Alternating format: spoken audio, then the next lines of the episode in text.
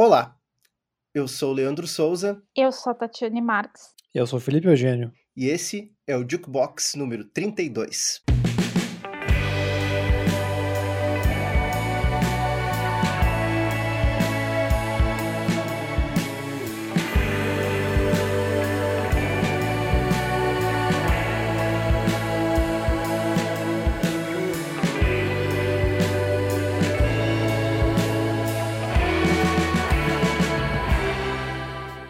Olá pessoal, tudo bem? Sejam todos bem-vindos, todas bem-vindas. Quem achou que eu tivesse morrido, sou mais vivo do que nunca. Né? Sentiram minha falta?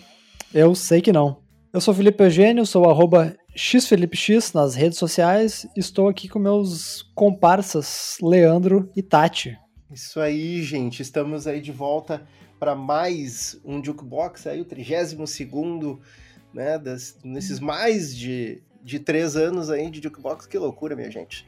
Uh, e, né, pessoal que já, já ouviu as, as, redes sociais do Lip, vocês podem seguir eu, Leandro Souza, né, Bolota, nas redes sociais aí, arroba Bolotites no Twitter e Bolota uh, com H no final no Instagram. Também tem as redes do Jukebox, né? Sigam-nos no, no, Instagram, principalmente aí, mas também tem, estamos no Facebook, J-O-Q-E-B-O-X.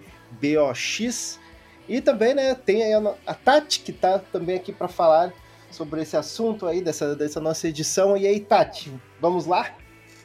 Beleza, vamos, né, gente?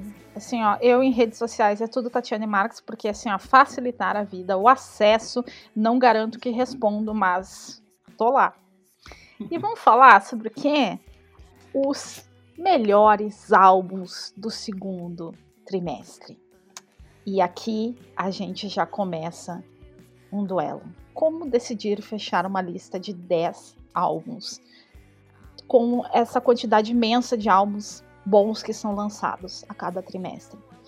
A gente fechou, mas vamos ter uma leve, um, assim, uma leve discussão relacionado a um álbum específico aqui. Já tô sabendo. Vai dar briga, vai. Vai assim, ó, vai virar luta isso aqui. E como eu tô muito engajada em boxe depois das Olimpíadas, preparem-se. É, eu vou mandar um meu, eu, eu já tô com o meu facão afiado aqui. Gente, vou mandar um cruzado de esquerda aqui.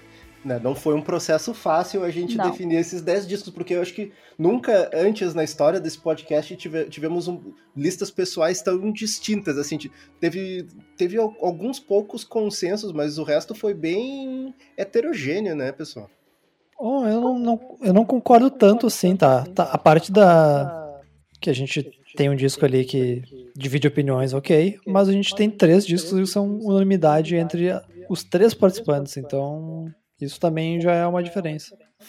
Mas o fato, né, pessoal, é que foi um trimestre com muita coisa boa, né? Assim, foi, foi até difícil dividir a atenção entre tanto disco interessante, disco assim diferente e tudo muito bom, né?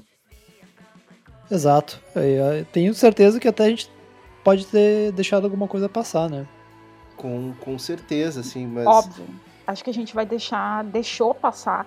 Tem coisas assim que a gente, eu não ouvi tudo que assim foi lançado que eu gostaria. Aquela coisa, né? Tempo para ouvir tudo? Não, e às vezes é a gente quer aquela musiquinha de conforto, escuta a mesma coisa que já ouviu antes. Uh, mas assim, só de conseguir fechar 10 álbuns, assim, eu acho que a gente tem uma vitória, sabe?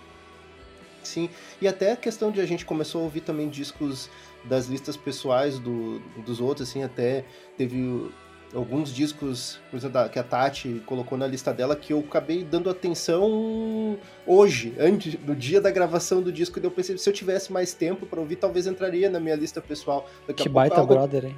É. Assim, Mas... ó, daqui a pouco vai ser Tatiane saiu da sala, sabe? Sim. Eu acho isso um absurdo. Absurdo. Mas eu, eu tô. Eu tô fechado com a Tati. Tô fechado com a Tati aqui, tem várias, vários discos que a gente concorda. Viu só? Mas, enfim, sempre há tempo de rever, né? Vai ter a lista de fim de ano aí, que daqui a pouco a gente pode fazer os, os nossos, ret, os nossos retcons, né? Então, não dá nada. Gente, se a gente. Se, se, a lista de trimestre já tá assim, imagina o que, que vai ser a lista de fim de ano. É, pessoal. Mas, né, nesse meio tempo, vamos falar sobre o que foi escolhido e, e se der, arranca toco, seja o que Deus quiser, né? Mas eu acho que é isso. Eu acho que não, eu tenho mais um recado, tá? Quem ouve a gente, quem ouve a gente no Spotify também segue a gente lá, tá? Pra receber os episódios em primeira mão. É verdade, esse, esse detalhe eu esqueci de dar nos, meus, nos recadinhos iniciais aí, mas o Lipe não nos deixa esquecer. Então, pessoal, Lipe, eu acho que esse é todos os nossos recadinhos. Podemos ir pra nossa lista? Bora. Vamos lá, Tati. Pronta pro, pra, pra batalha? Pronta! Então partiu.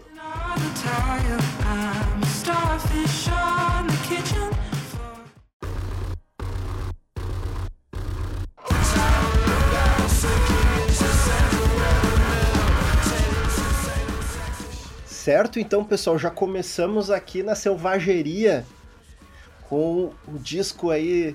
É uma escolha mais pessoal minha, mas eu sei que o Lipe e a Tati gostaram bastante. Que é o quinto disco, mas tecnicamente dá para dizer que é o terceiro. Assim, nada dá para dizer ao certo dessa banda, uma banda muito estranha chamada The Armed, banda de Detroit, que lançou esse ano aí o Ultra Pop. Uh, um, é uma banda, é um coletivo, sei lá o que, que é. Dizem que é só o, o Kurt Ballou, né? O, o, o, cérebro por trás da banda. Pra quem não sabe, o Kurt Ballou é o cabeça do Converge, que produziu esse disco, que foi lançado por um selo até bem conceituado, de quem curte rock extremo, metal extremo, saiu pela Sargent House.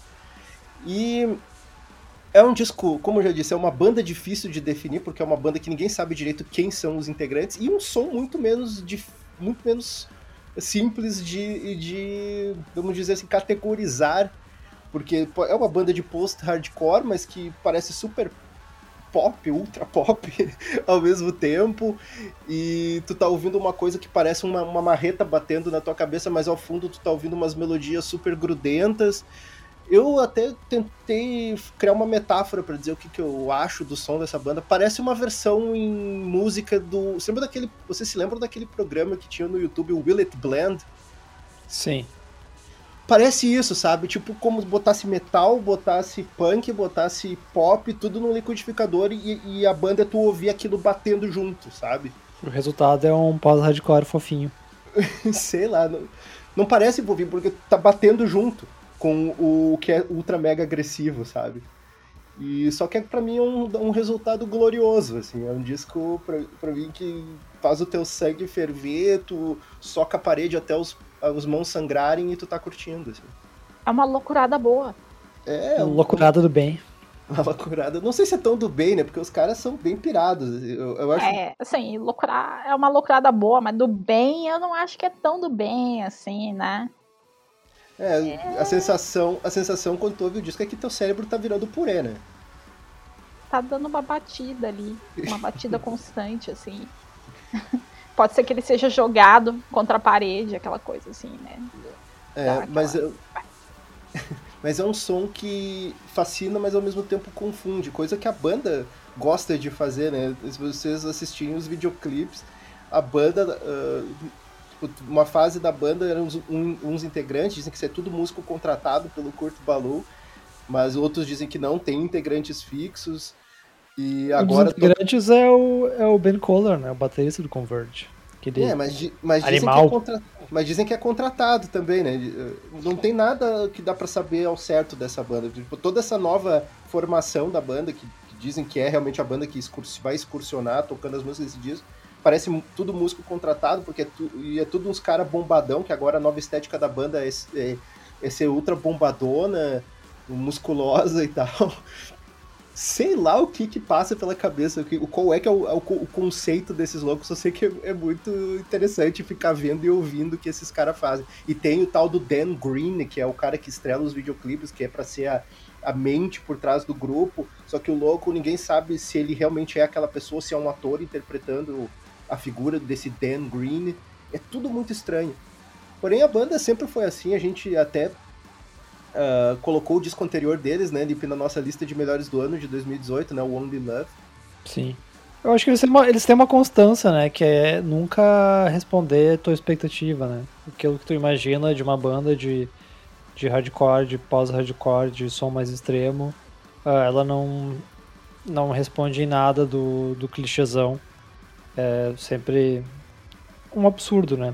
Na parte estética, estética seja a música, seja na, na aparência, na capa, no, no disco, tudo. Seria como tu gosta de dizer ele iconoclasta? Dá pra dizer que sim, né? Vai totalmente contra, eu acho que, a estética padrão do, do hardcore. Sim, sim. Não, e tem até alguns convidados bem interessantes nesse disco, né? Tem o. Na faixa de encerramento tem o Mark Lanigan e tem o guitarrista do Queens of the Stone Age, né? O Troy Van Leeuwen, então, que participa do disco. Então a banda, ela, por mais que ela seja estranha, meio misteriosa, ela tá se comportando como uma banda que quer ser grande, né? E aí, Tati, um disco bom pra ouvir depois de uma call estressante no trabalho? Com certeza, daí tu dá aquela desopilada, porque tu vai ficar bem, assim. Se saiu estressado, aí tu dá uns gritos junto com o álbum, e eu acho que é só sucesso, sabe? E essa coisa de. Até falando assim, de, deles quererem ser grandes, não apenas como banda, mas como pessoas também, porque, né, o visual da banda é uma coisa assim, se são mesmo as pessoas, se não são. Mas é uma galera musculosa, não é uma galera que pega pesado na academia. galera monstra. É, só os monstrão. Esse é o rock musculoso. Exatamente, é. riffs musculosos aí para vocês ouvirem, então, com o disco uh, do The Armed. E aí, pessoal, cada um tem a sua, a sua faixa escolhida para esse álbum? Tati? Uh, tenho. A minha é a faixa de abertura. Trapop. Que eu acho que assim, começa super bem o álbum, sabe? Já começa a pauleira ali, aí só vai, só vai e só vai. Eu gosto, eu realmente acho que é uma boa música de abertura. Muito bem, é, ela daquela aquele prenúncio da, da pauleira, mas que tu já sente a tensão, assim, né? O que, que eu... vai vir por aí? Prepare-se. É, Lipe? Eu escolhi o terceiro single do disco, An Iteration. Que tem um videoclipe muito massa também, vale a pena conferir.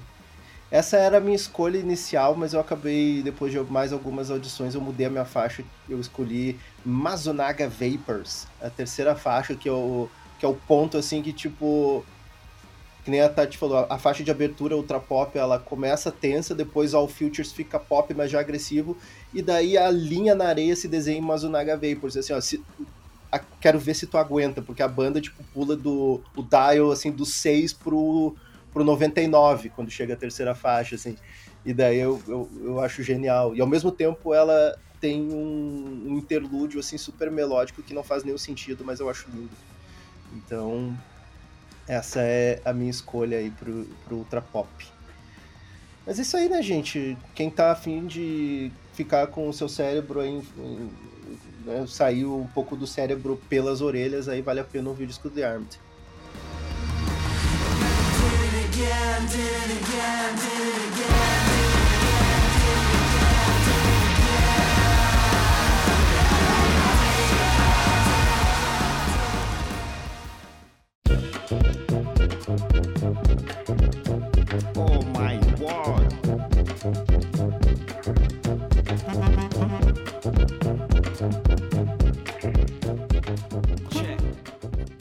Então, vamos agora falar sobre um álbum que foi quase unânime, né? Na nossa lista. É, não estou olhando para você, mas estou dando assim direta para você, Leandro. Que é sobre. que é o som. O, o álbum do Sons of Kemet, Black to the Future. Gostei da, do, do trocadilho ali que é essa banda de jazz com, que mistura uns sons assim, uma, uns sons africanos, sons caribenhos, uma coisa assim bem diferenciada, muito gostosinha. Black the Future é o quarto álbum de estúdio, de estúdio deles, né? Uh, foi lançado agora em maio. Uh, sonzinho assim, diferenciado. Eu, eu, go eu gosto bastante de ouvir jazz, assim, é uma coisa que, para trabalho, é sempre é um, um, background gostoso de ouvir. Mas esse não é um álbum que eu consigo ficar tanto assim, uh, deixar ali no background para ficar ouvindo, porque eu começo a prestar demais atenção no som. E foi isso também que me fez colocar na lista, porque ele me chama muita atenção, né? Esse, é, esse mix de, de referências que torna assim uma algo que não tu não vai esperar tanto assim do jazz, né? É uma coisa mais um pouco mais fusion ali que, que tá que é muito a raiz do, das referências dos músicos, mas torna interessante e que faz te prende atenção, não é só uma coisa que vai te deixar ali pra ah, que coisinha gostosinha assim e tipo esquecível. Não, é um álbum que eu, pelo menos, eu fico muito prestando atenção em todas as referências nas camadas das músicas. E vocês, meus companheiros? Qual a opinião de vocês? Olha, desde nosso podcast número 7, lá de 2018, se eu não me engano, o pessoal já puxa, né? Todos os podcasts. É, quando, ali, quando, quando o Leandro trouxe o The Comet is Coming, que é um projeto do Shabaka Hutchins, eu comecei a. Eu fiquei quase que obcecado, assim. Tudo que esse cara tá presente nos conjuntos e coletivos e projetos dele, eu comecei a ouvir. E são todos incríveis, incríveis. E o Sons of Kemet tá nesse, nesse grupo aí de inúmeros trabalhos que ele participa. E então já venho ouvindo a banda aí, já ouvi toda a discografia né, dos outros três discos e o Black to the Future assim foi de fato o disco uh, desse grupo aqui que me deu uma cacetada né, na cabeça. É, é um disco. Esse cara, né, o Shabaka Hutchins, ele, ele é um dos, uma das referências né, dessa cena londrina aí de, de jazz, até no caso do Come It's Coming é um jazz mais uh, misturado com rock, com alguns toques meio cósmicos, e daí tem aqui o Sons of Kemet, que é muito mais calcado no, numa coisa mais... Afrobeat, né? Afrobeat, é, né? Afrobeat uma coisa mais da identidade histórica, identidade, né? inclusive o disco anterior do Sons of Kemet, que eu acho melhor que esse aqui, que é Your Queen is a Reptile. Ele, ele é um disco conceitual sobre, né, sobre que, coisa, questões históricas uh, da cultura negra. Né? Acho que até ele é baseado em figuras femininas uh, históricas. Uh, Rainhas, né? É, exatamente. E o Black to the Future eu achei um disco muito bom mas não me chamou tanto a atenção assim quanto eu até gostaria, sabe? Eu tem faixas muito boas ali, eu gosto muito de Afrobeat, eu gosto muito de do jazz que também traz alguns elementos de funk. Eu acho legal que o Sons of Kemet faz também de trazer alguma até um toque meio urbano. Tem o negócio do spoken word ali, tem até uma, umas tem umas partes meio rap no, junto assim, né? Umas coisas meio meio hip hop. Tem grime, e, né? É, tem um, é exatamente, é, é mais britânico, né? O rap é o, é o grime, né? Não é, não é hip hop. Um, e, e, tudo isso faz uma, uma mistura boa, mas eu, eu, eu, acho que esse disco eu achei ele um pouco longo, uh, além do que eu gosto, do que eu, eu acho que deveria ser. E tem algumas faixas que eu acho muito iguais, assim, sabe? Nossa, uh, eu, eu, eu discordo, acho que totalmente dessa quando tu diz que são iguais, porque esse disco, a gente fala aqui de jazz, de afrobeat, que é, é o que marca, né, muito do, do som do grupo, mas o que eles conseguem trazer de variedade aqui, que a Tati estava falando ali de tem cúmbia, tem calypso, tem algumas coisas latinas, tem até algo meio brasileiro no som, que tudo remete ao som africano, né? É, tudo é a origem, né? Eu acho assim, é, pode ser que tenha essa ideia de ser um som que é um pouco semelhante de algumas faixas, mas eu acho que é mais uma questão de transição para faixa, assim. Pode ser que tenha uma certa semelhança, mas eu acho que ele funciona muito bem como continuidade. Porque elas contam uma história, né? É, Pois é, é que eu sou muito fã dos aqueles Afrobeat, tipo Fela Kuti, que é a mesma jam por, sei lá, por 15 minutos, sabe? E aqui eu acho, às vezes, tem faixas que eu gostaria que tivessem 10 minutos e tem 3, e tem outras que, tipo, tem 2 minutos e parece uma outra que eu ouvi antes, assim, tipo, eu, eu gosto muito, tem uma faixa que é, que é a Think of Home, e tem uma, logo depois tem a quinta ou a sexta faixa que tem um ritmo quase idêntico, sabe? Só que muda uma coisinha ou outra no fraseado do saxofone. Talvez poderia ser uma faixa isso, sabe? Uma faixa mais desenvolvida, porque eu, eu para mim é muito da graça do afrobeat, do, do jazz, é essa, essa coisa meio transe. Aqui, quando tem faixas muito curtas, talvez parece que poderia ser mais desenvolvida, não sei. É, uma, é um, é um sentimento que me deu ouvindo esse álbum, sabe? Tu fala de, de melodia, para mim parece que tem algo até meio infeccioso, assim, que entra no meu ouvido e meu corpo começa a se mexer quase que automaticamente, sabe? Uh, dá muita vontade de, de dançar, de curtir. Ele é um disco que agita não só o corpo, mas a mente também. Mesmo que ele não tenha muitas letras, uh, isso de contar a história, né? ele é um disco que saiu naquele momento do, do Black Lives Matter. Uh, e, né, Sons of Kemet, Kemet, ele significa Terra Negra, né, pelos egípcios, né, que é o Egito. Então, toda essa história né, dele tem uma abertura falada né, e, um, e, um, e um final que também encerra o disco com, com frases fortes, com mensagem potente. Então, esse disco, ele, para mim, assim, tem um, um valor incrível.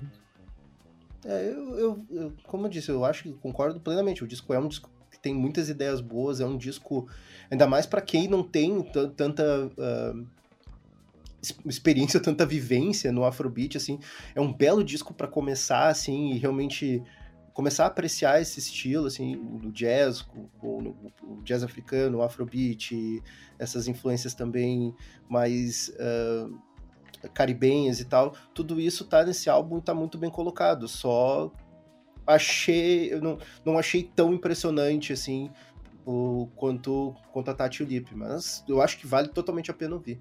Só isso. vale ouvir, vale acompanhar as artes das capas dos álbuns deles também. Aqui é o meu lado designer falando, porque eu acho lindíssima a, a parte visual também. E, gente, qual foi a música preferida de vocês? Pô, essa aí foi difícil de escolher, porque tinha muita música boa. Mas a minha foi o Let the Circle Be Unbroken.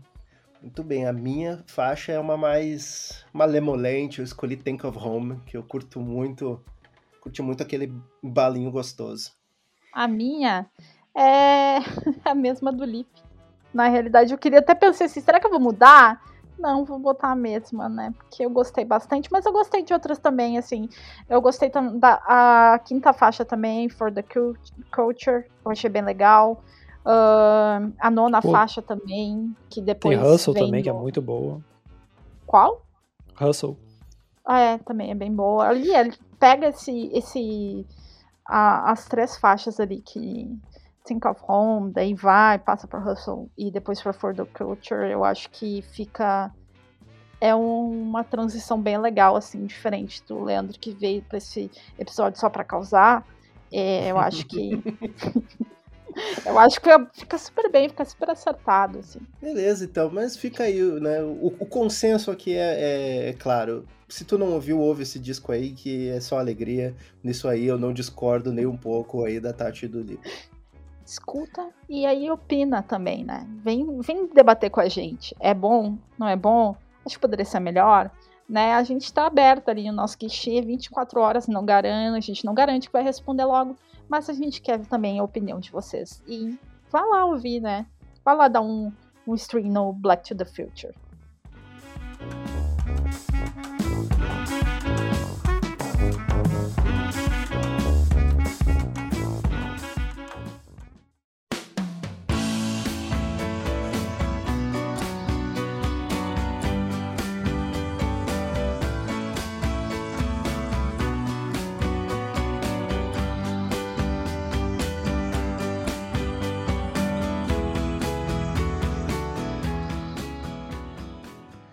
Nossa oitava escolha, aqui nosso oitavo posto, que é uma escolha uh, mais pessoal minha, porque foi o meio que um, uma questão de ordem que eu fiz aqui, né, devido a um disco que vai aparecer mais adiante na lista. E me afronta pessoalmente, então eu, eu consegui incluir agora aqui no, no, oitavo lugar esse álbum maravilhoso aí, o disco do nosso amigo Gruff Rice, né? O quinto disco, não, não, não é o quinto disco dele, não, é o uh, sétimo disco dele, chamado Seeking New Gods. Para quem não sabe, Groove Rise foi vocalista, né, frontman do Super Furry Animals, uma banda que eu simplesmente amo de paixão aí, uma das grandes bandas aí do segundo, segundo, terceiro escalão do, do Britpop. Acho que por aí, né? Uma banda galesa. Uh, se você não conhece, vale a pena conferir. Corra atrás de Super Furry Animals, tudo que eles fizeram é bom. E esse disco aí, o Seeking New Gods, ele é um álbum conceitual, né? Que foi gravado parte antes da pandemia, parte durante a pandemia. Foi gravado uma parte deles em, eh, no, nos Estados Unidos, pensado nele em caminhadas no deserto do Mojave, olha que, que esotérico e tal. E outra parte foi gravada em Bristol, durante a pandemia, né? Tipo, esse contraste entre o, o deserto e o urbano deserto. E é um disco conceitual baseado num monte na Coreia do Norte chamado Monte Pacto, que é considerado meio místico e tal, que é considerado chamada Montanha do Cume Branco, que daí pessoas vão lá, fazem peregrinações, que era um vulcão, um lugar muito bonito e parará, parará. E essa foi uma obsessão do Groove Rise, que a partir disso ele criou um disco conceitual que fala de filosofia, fala uh, de crise de meia-idade, porque ele já é um cara cinquentão, fala de religião e, enfim, fala da vida. Só que o que poderia ser um disco extremamente denso e, sei lá, talvez meio chato, ele uh, vamos dizer, caramelizou tudo isso num som extremamente pop, gostoso de ouvir aí, meio Beach Boys, meio Steely Dan, meio pop anos 70, e saiu com uma coisa deliciosa de ouvir, um dos meus discos favoritos do ano até agora, assim, mas que parece que só eu nessa, nessa bancada aqui gostei, né, pessoal? Que que ou, ou você, né, vocês gostaram, mas não gostaram tanto? Hum, olha só, eu não ouvi com tanto, tanta dedicação, assim. Eu achei interessante, mas não é uma coisa assim que, tipo, nossa, tá, beleza, amei, sabe? Mas pode ser que eu também não era tão chegada na, na banda dele. assim, não era uma coisa que eu ouvia, assim. Tinha outras bandas do, do Britpop que me chamavam mais atenção. Tudo bem, Tati. Eu não estou xingando ninguém. Eu, ainda vai chegar a minha hora de xingar vocês nesse podcast, nessa edição. Tá chegando, tá chegando. e aí, Lipe, o que, que tu achou? Eu achei um disco ok. E nada muito além disso. Não vou dizer que é um disco chato, ruim, porque também não, não é esse o caso. Só dizendo que eu não, não curti muito. Eu ouvi umas três, quatro vezes o álbum. Uh, reconheço uma certa qualidade. Certa não, reconheço a qualidade, o som muito bom, mas simplesmente faltou algo que me que me conectasse com o disco, que fizesse eu, eu curtir ele. Só um som assim de fundo legalzinho, uh, que dificilmente eu vou voltar isso no futuro a, a ouvir. Mas é uma, é uma audição interessante. Não, eu não tiro a razão de vocês, porque ele não é exatamente um disco que traz nada de novo, assim, sabe? Ele, ele, ele usa cartas já marcadas, assim, sabe? É um disco de pop rock, quase praticamente som de Antena 1, sabe? De rádio Antena 1. Inclusive, muito semelhante a outro álbum estilo Antena 1 que eu vou mencionar no final do podcast. Mas simplesmente eu gostei pelo fato dele ser muito bem feito, feito com cuidado, um esmero, umas letras bem, bem interessantes, assim. Até eu que fui depois, fui atrás das letras. E não vou dizer que talvez não tenha um pouco de, de parcialidade pelo fato de eu curtir muito o trabalho do Groove Rise, né, desde a época do Super Furry Animals. Mas eu, o que eu posso dizer é como eu me senti ouvindo esse álbum. Eu me senti revitalizado de um álbum com capacidades curativas para mim, assim especialmente, principalmente por fato de ser esse bálsamo pop, essa coisa assim extremamente adocicada, caramelizada, mas ao mesmo tempo emocionante e bonita assim. Então, não tem muito mais o que dizer.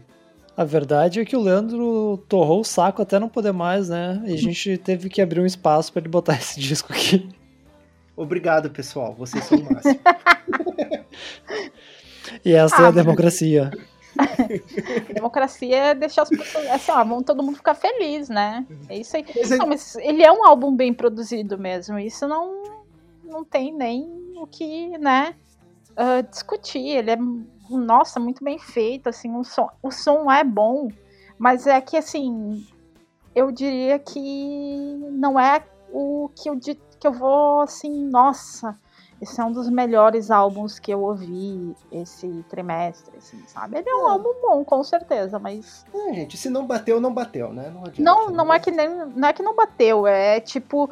Eu acho que é muito do, da quantidade mesmo, aquela de álbuns que a gente tem, que a gente escuta, e decidir o que, que bateu mais é, é o que fica difícil, sabe? fechar uma lista de 10 é, é complicado. Mas não, não tiro, assim, a. Eu não sou uma pessoa que vou discordar tanto da tua escolha. Eu acho que, que ele é um álbum bom, sim. Eu gostei da referência Antena 1, porque daí a gente parece que se sente mais velho ainda, né? é... Mas então, mas então, pessoal, mesmo assim, vocês conseguiram tirar faixas, uh, selecionar as faixas de vocês desse, desse disco? Eu gostei muito da segunda faixa, Can't Carry On. Gostei. Assim, eu, eu acho que ela, a terceira também me chama atenção, mas uh, eu peguei a dois, né? Essa Can't Carry On. Uh, também gostei da. Nossa, olha, eu vou falando várias faixas, mas eu gostei também do Seeking New Gods. Olha só, Tati, eu escolhi a mesma que tu. Achou aquela música, eu achei aquela música muito gostosinha. Can't Carry On, faixa é número 2. boa demais essa música, realmente. Eu fui lá pro meio do disco, né? Só pra dizer que de fato eu ouvi, que foi o Hiking Lightning. oh, mostrando que eu vi o disco até a metade. Parabéns. é, mas eu só pra complementar, vale a pena ouvir uh, até o final, porque a última faixa. Uh, Distant Snowy Peaks é uma das mais emocionantes do álbum aí. Toda vez que eu ouço, eu me, eu me derreto todo porque é muito bonita. Mas é isso aí, gente. Uh, façam isso. Mesmo se vocês concordem com o Lipe ou com a Tati, ou se vocês gostem tanto do álbum quanto eu, só apenas o nosso pedido. Ouve aí, que vale a pena. Seeking New Gods, do Gruff Rise.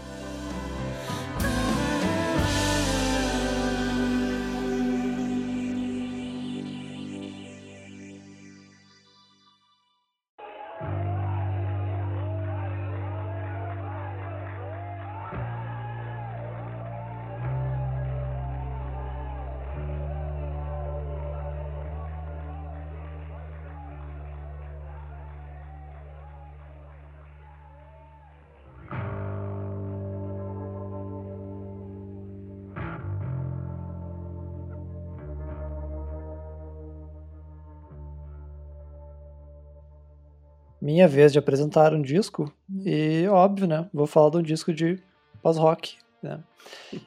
Não qualquer banda de pós-rock, né, mas um dos, dos grandes nomes, né, dos clássicos. A, a banda, banda que de define. é o Godspeed You Black Emperor, né, o conjunto, grupo, coletivo canadense, com seu sétimo álbum, que tem muitos caracteres, mas em linhas gerais ele é chamado de Godspeed at State's End. Né? E quando o disco e quando a banda lança, né, o disco pela sua própria gravadora, né, Constellation Records, eles lançam também declarações com exigências, né, no seu lançamento e que eu não poderia concordar mais. Eu venho aqui também uh, pregar a palavra do Godspeed, né, que são esvaziar as prisões, tirar o poder da polícia e dar de volta para os bairros que ela terroriza, acabar com as guerras sem fim e toda forma de imperialismo e, não menos importante, é taxar os ricos até que eles empobreçam. Dito isso. Que legal isso. tá errado? Esse... Não, não, não tá, tá né? Eu não, não, consigo discordar disso. Para mim, isso é, é a essência da banda, né? Que tem esse esse lado misantropo, né? De reclusos, mas ao mesmo tempo eles têm uma, um posicionamento muito firme, né? E que eles já vêm com isso desde o final dos anos 90. Uma banda que faz música não convencional, sem uh, sem letras, né? Sem vocal, e consegue ter uma mensagem, uma mensagem tão potente e concisa ao longo de toda a carreira. Mas falando do disco, né, em específico, ele segue uma, uma estrutura muito semelhante com o disco o deles de 2012, o Asunder, onde ele é meio ele é dividido assim em duas faixas, dá para chamar até de monolito sonoro, que é, inter, é intercalado por alguns interlúdios, né, de um pouco de drone e aí junto com pregação apocalíptica e temas militares. É, na verdade essa estrutura veio o, o, na verdade, desde a segunda, toda essa segunda a volta da banda, né? né? Desde o Aleluia, depois o Asunder e depois o Luciferian Towers, todo, todos esses quatro discos do, do Godspeed tem essa construção, né? De duas suítes gigantescas uh, com, esses, com esses dois outros interlúdios menores, de 5, 6 minutos, assim. E eu, de boas, assim, eu acho que eu curto essa, essa segunda versão, o Godspeed 2.0, eles assumiram um lado muito mais sem tempo irmão, né? Assim, sabe? Que a primeira. Porque eu gosto muito do Lift Your, your Skinny Hands e gosto, e gosto do, do anterior, que eu não sei pronunciar o nome porque é uns asterisco e hashtag. Só sei que é o. F Sharp, F Sharp Infinity. É. F Sharp, A Sharp Infinity, isso daí. E eu acho essa, essa segunda versão deles assim mais consistente e né, mais raivosa e ao mesmo tempo mais esperançosa, sabe? E esse disco aí é uma continuidade disso, assim. Eu, eu, eu gosto muito do, do Asunder e do Aleluia. Luciferian Towers eu gostei, mas depois de um tempo meio que caiu. E esse aqui eu acho, assim... É, desses quatro é o, tipo, terceiro lugar, mas é, é bom igual, sabe? Tati, tu curtiu bastante também, né? Eu curti.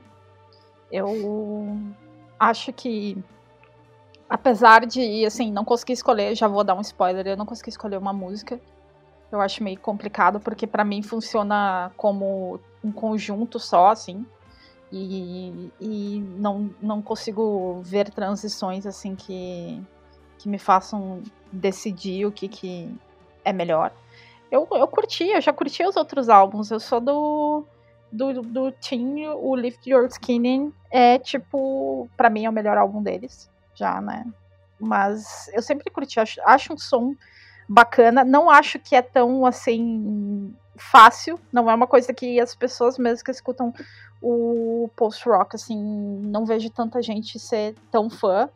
Mas eu acho, pô, banda muito boa, gente. Sério. Música, assim, é, é, surpreende. Normalmente eles surpreendem. Eles sempre fazem um álbum que tem uma qualidade, assim, acima não acho que eles têm uma, uma discografia que possa assim dizer, nossa, esse álbum é muito ruim, alguma coisa assim.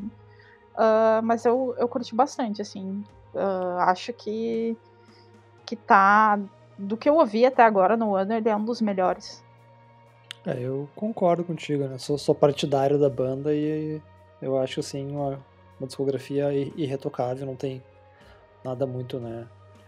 Uh, abaixo do, do nível assim, de, de qualidade, eles têm uma régua altíssima. É, a, a régua deles é muito alta. Mas uma coisa, eu acho que, não sei se vocês concordam comigo, que eh, principalmente a partir do Luciferian Towers, assim, a banda assumiu uma postura até mais, vamos dizer, otimista, sabe? Ao mesmo tempo, assim, não, porque se, se, tu ouve eh, muitos dos discos anteriores, ali, principalmente da primeira iteração deles, assim, era uma coisa um tanto até desoladora, com alguns momentos mais. Uh, vamos dizer, mais apoteóticos. E daí, quando eles voltaram com o Aleluia, era uma versão extremamente raivosa e repetitiva, mas, sabe, densa.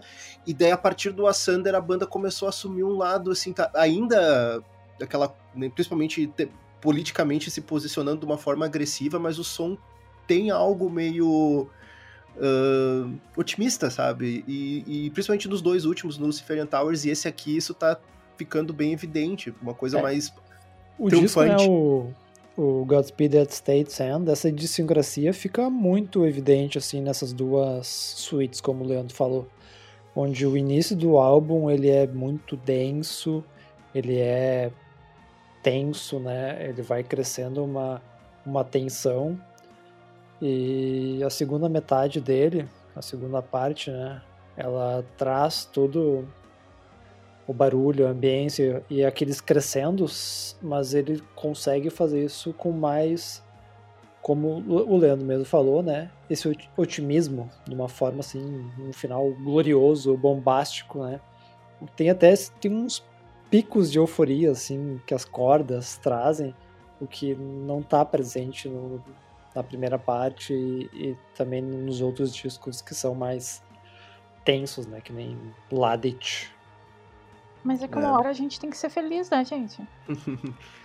e eu é, acho que é, é, que é muito disso, né? Do, do que da postura e da, da mensagem do, do Godspeed, né? Aquela coisa de todas as formas de governo falharam, tá? O mundo como a gente conhece, ele vai acabar. Então, ainda assim, mesmo com tudo essa carga, eles ainda trazem uma, uma mensagem de esperança de que as coisas podem ser contornadas de alguma forma. E, e até legal por, por, questão até de sensibilidade da própria banda, porque que eles vão fazer um disco pra gente se sentir um lixo se a gente já vive numa época da gente se sentindo um lixo, sabe? Então, tenta, tenta fazer algo construtivo com isso. Obrigada, Godspeed, por é, nos dar esperança. Tipo, uma A esperança mensagem... surge dos, dos, lugar, dos lugares mais inesperados, né? Exatamente. É, olha só, gente. A minha música favorita foi Government Came. E a tua, Leandro, já que a Tati disse que não conseguiu escolher. A minha é essa daí, essa é a faixa gloriosa épica do álbum aí, Government Came, com certeza aí 20 minutos aí de arrepios contínuos. Mas vale a pena ouvir, assim, se, que, pra quem gosta de Godspeed, é, é, é no-brainer, né? Pô, ouve esse disco que é, que é, que é certo. E para quem não é muito familiar, também vale a pena conferir. Daqui a pouco aí, né, mais um convertido. Exato, vai dar bom, vai dar bom. Segura na mão do Godspeed e vai.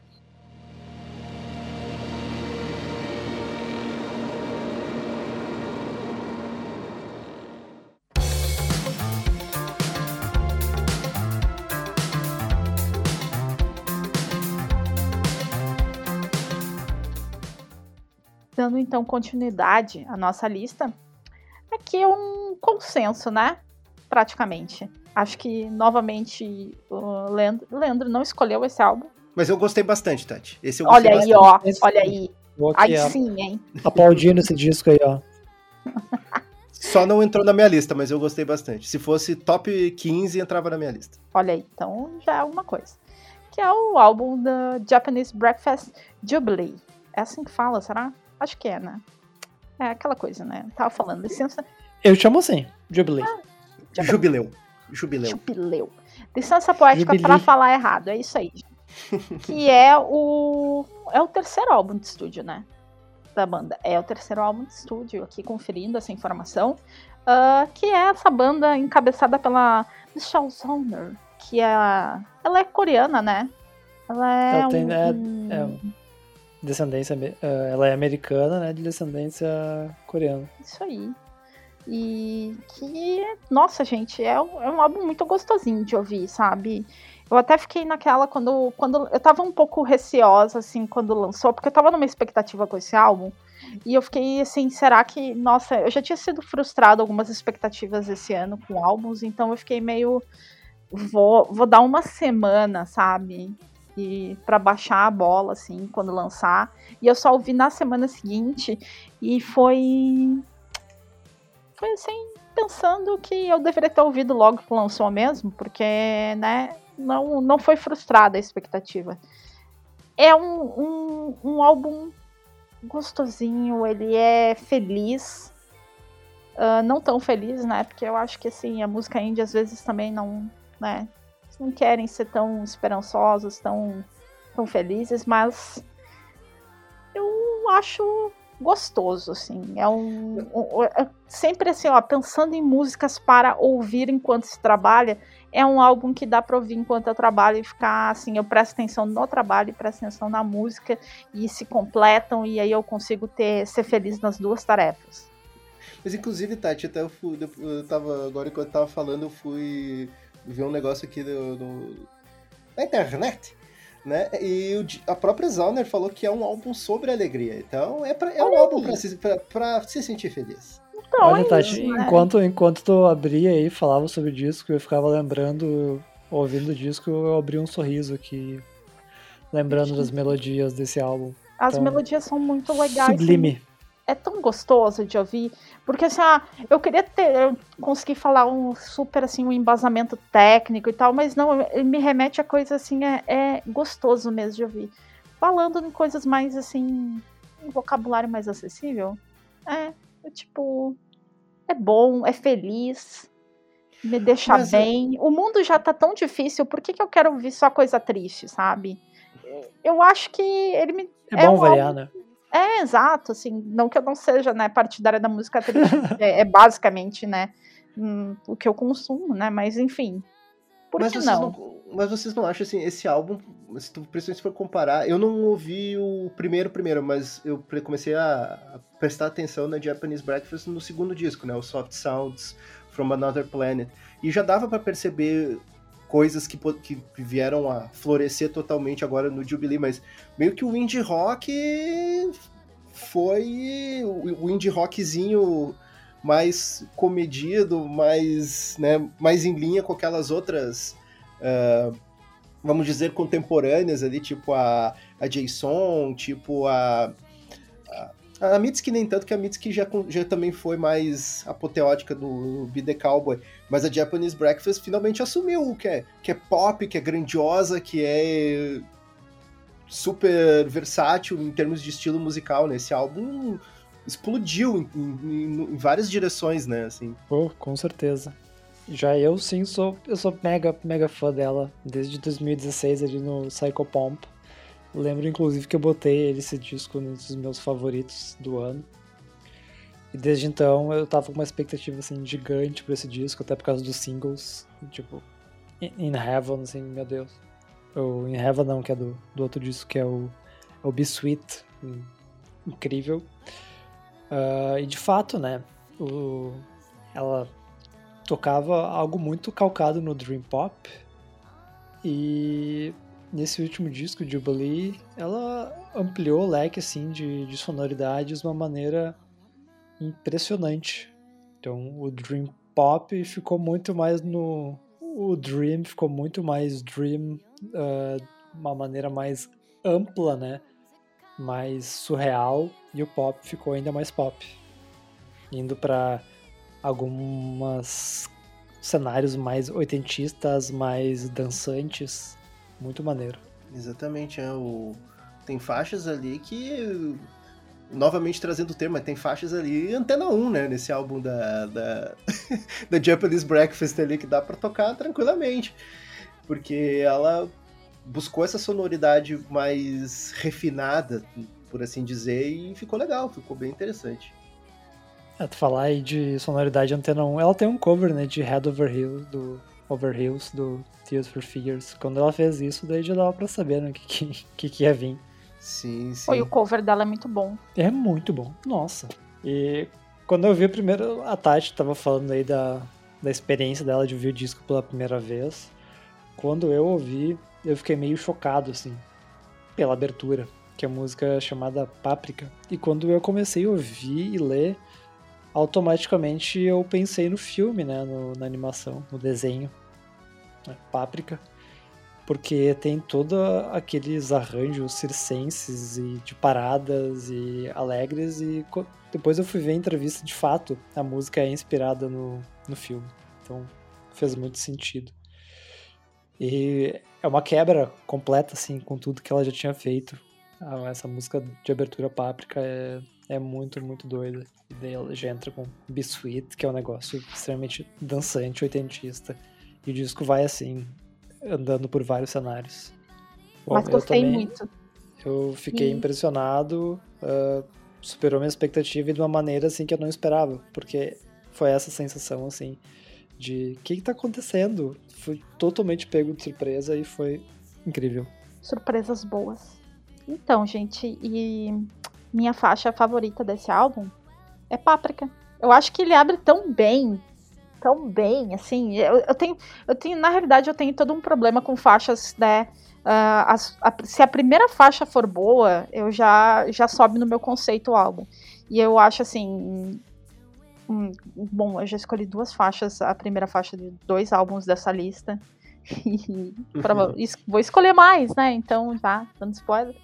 Mas eu acho que, nossa, ele dá um, um up, assim, ele abre tão bem.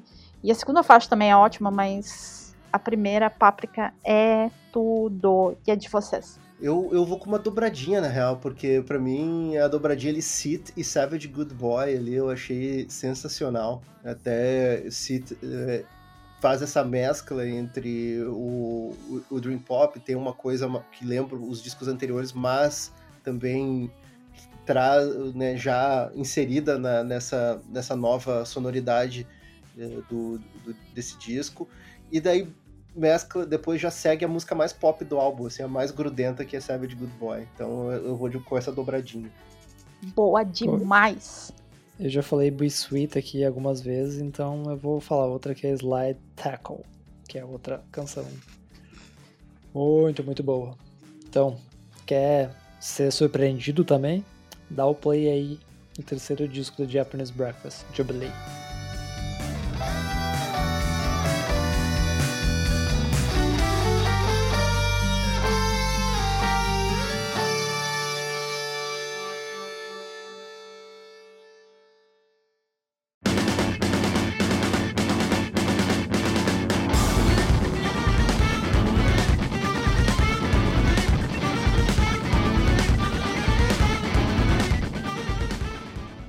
Dois anos atrás, fomos surpreendidos com um disco, um disco de estreia. É, foi o, o disco Schlagenheim, da banda britânica Black Midi, que você confere no Jukebox número 10.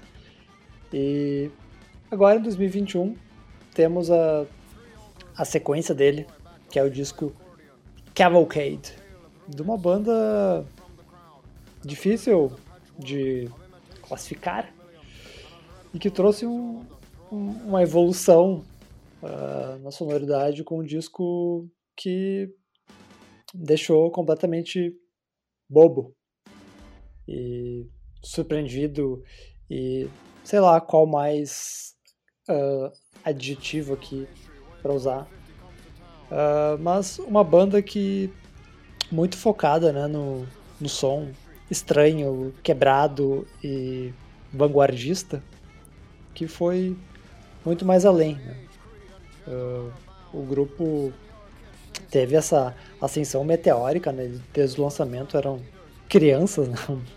piás, guris, quando lançaram o primeiro disco e se viram jogados aí dentro do, do cenário musical, né? com uma banda mais hypada, e aí com um disco mega elogiado e turnê e Diaba 4 e no meio dessa turnê já começaram a compor esse segundo álbum e quando viram, bang, chegou a Covid, chegou pandemia. E nesse tumulto todo, né, de uma banda que já não faz um som muito normal, muito certo da cabeça, eles foram então para gravar esse álbum, o Cavalcade, que é uma, uma evolução do Schlagenheim. Evolução? Hum, Com hum, certeza. hum. É, Nas palavras, ah, do- nas palavras da própria banda, né? Eles, quando estavam tocando do Schlangenheim, eles estavam já entediados. Já não se sentiam mais confortáveis, eles queriam fazer algo que eles se sentissem um pouco mais confortável com os próprios gostos e com o que eles estavam a fim de tocar.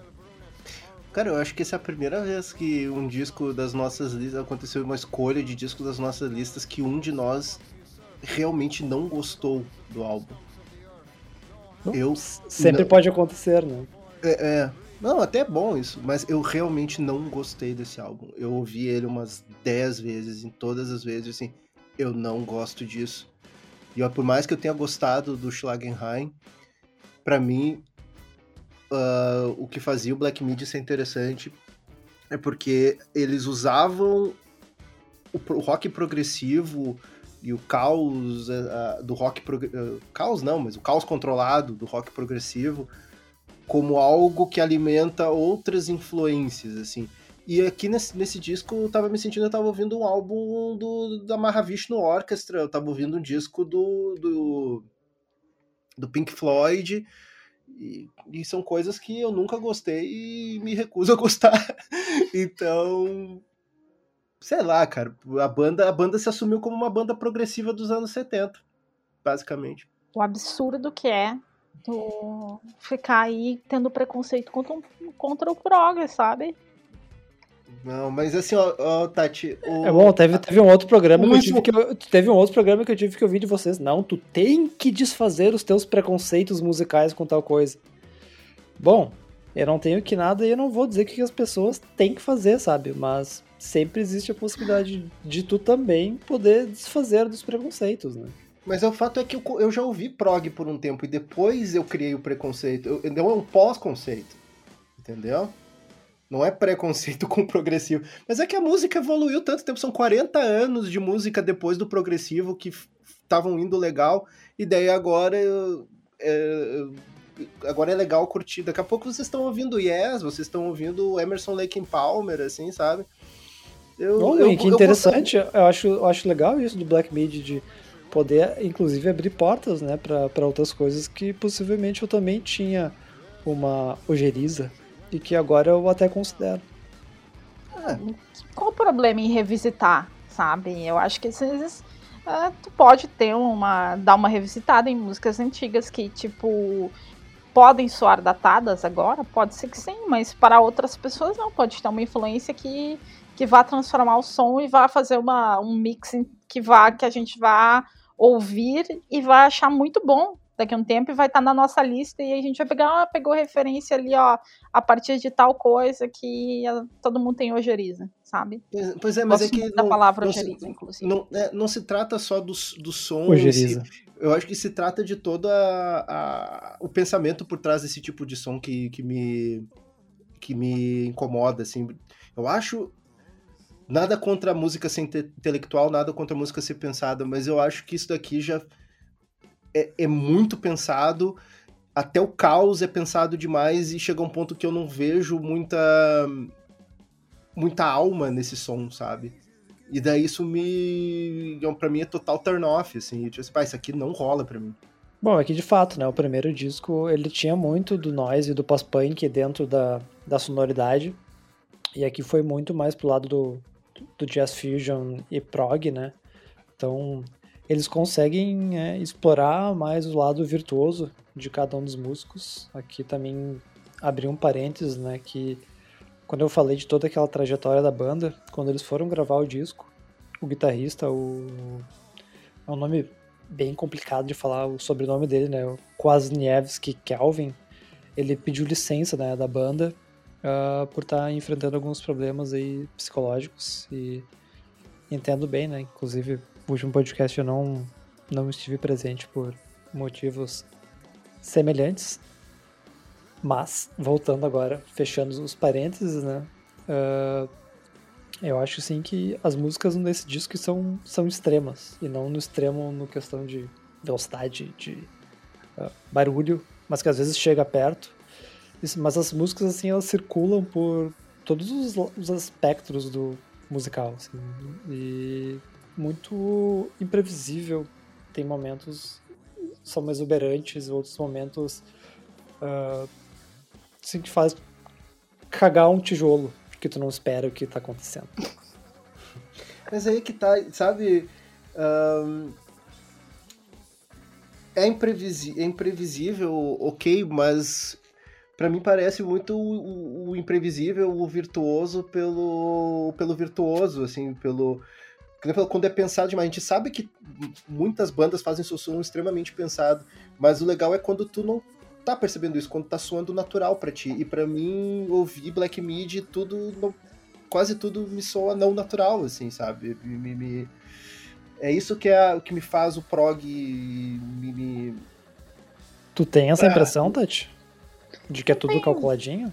Eu não tenho tanto essa impressão. Eu acho que me passa assim uma coisa bem produzida, mas eu não tenho muito essa essa essa percepção de ser tão calculado assim. Não, não tem. É, eu tô- também não. Acho que tem, tem improvisação, mas tem a repetição, porque eles tocam absurdamente bem. Então É, acho que são as duas coisas, né? Tipo, improviso, repetição, até chegando perto da. Não dá pra chamar de perfeição, né? Mas uma execução perfeita.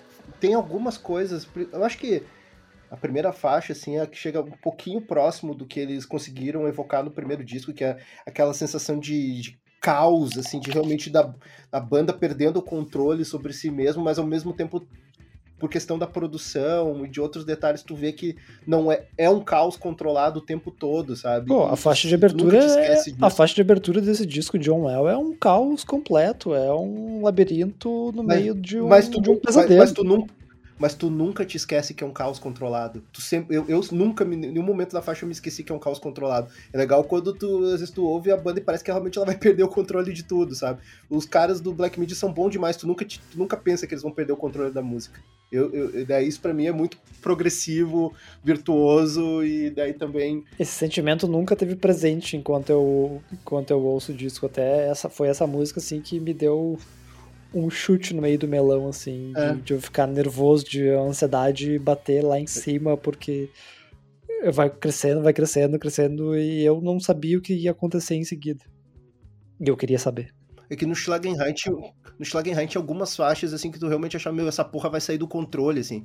Tipo a, a faixa de abertura, ou aquela Near DT, aquela, aquela música muito.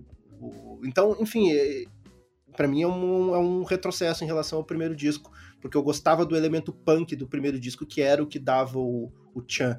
Esse aqui, eles viraram uma banda muito técnica, assim, e isso me, me despilhou. Eu amo punk, né? Mas eu achei interessante eu dar uma chance pro prog, mas não só pelo pro- prog que tu falou aí de nomes como, sei lá, King Crimson, Yes, Genesis, mas o Black Midi consegue trazer um um punch, uma força que essas bandas não têm. Então, acho isso legal. Tu gosta de prog, né, Tati? Tu, tu disse que gosta de Pink Floyd hoje pra gente. Eu gosto. Falar mal? Não. Vai, enca- vai encarar? Olha, Tem eu alguma coisa contra? Qual o problema? Agora, agora eu não posso gostar de Pink Floyd. Agora, agora tem que mandar um currículo para participar desse podcast dizendo tudo que eu gosto. É isso mesmo? É isso? Eu vou ter que. Eu tô junto porque eu também gosto. Agora não posso. Olha que absurdo, sabe? Pode sim, não, não só pode como deve. Assim, não dá. Eu tenho... Cara, como assim, sabe? Eu tenho tatuado frase de música do Pink Floyd, meu. Como assim, gente? Vocês não viram isso?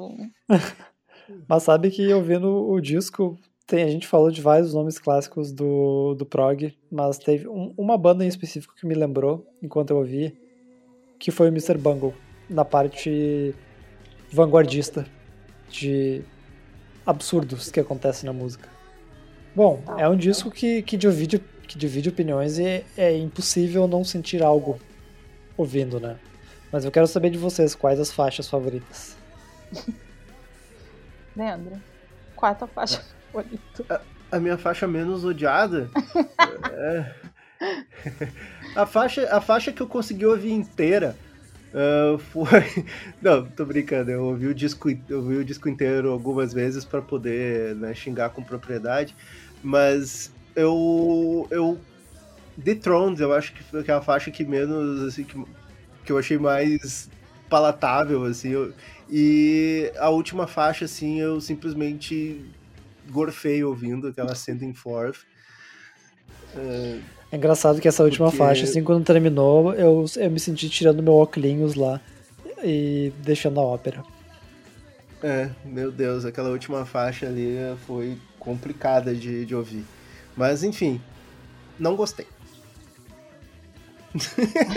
Tá, e tu, Tati, qual é a tua faixa? A minha é a faixa de abertura, John Wow. Eu realmente gostei bastante. E eu acho que dá uma. Dá uma, uma boa introdução ao álbum, assim, já começa a ficar ali animadão e. e vai. Vamos, Pra não dizer que eu não me. Pra não dizer que eu não me diverti com essa, com essa faixa, o videoclipe dela é uma insanidade muito legal. É, verdade. Olha É aí, ó. minha, né? Falou bem, falou bem de alguma coisa. É, Ó, tá. Amanhã já vai estar ouvindo, vai estar mudando de opinião. eu até foi difícil aí, você já falando de duas músicas que eu gosto muito, mas eu ainda tenho Diamond Stuff e o Hogwash and Baldrash, que são muito boas. Então, como diz a Tati, é, ou atura ou surta. É. Ouve aí, disco do Black Midi. Hogwash and Baldrash, chickens from the pen, coming down the rivers of Salafasian. I pick out fish bones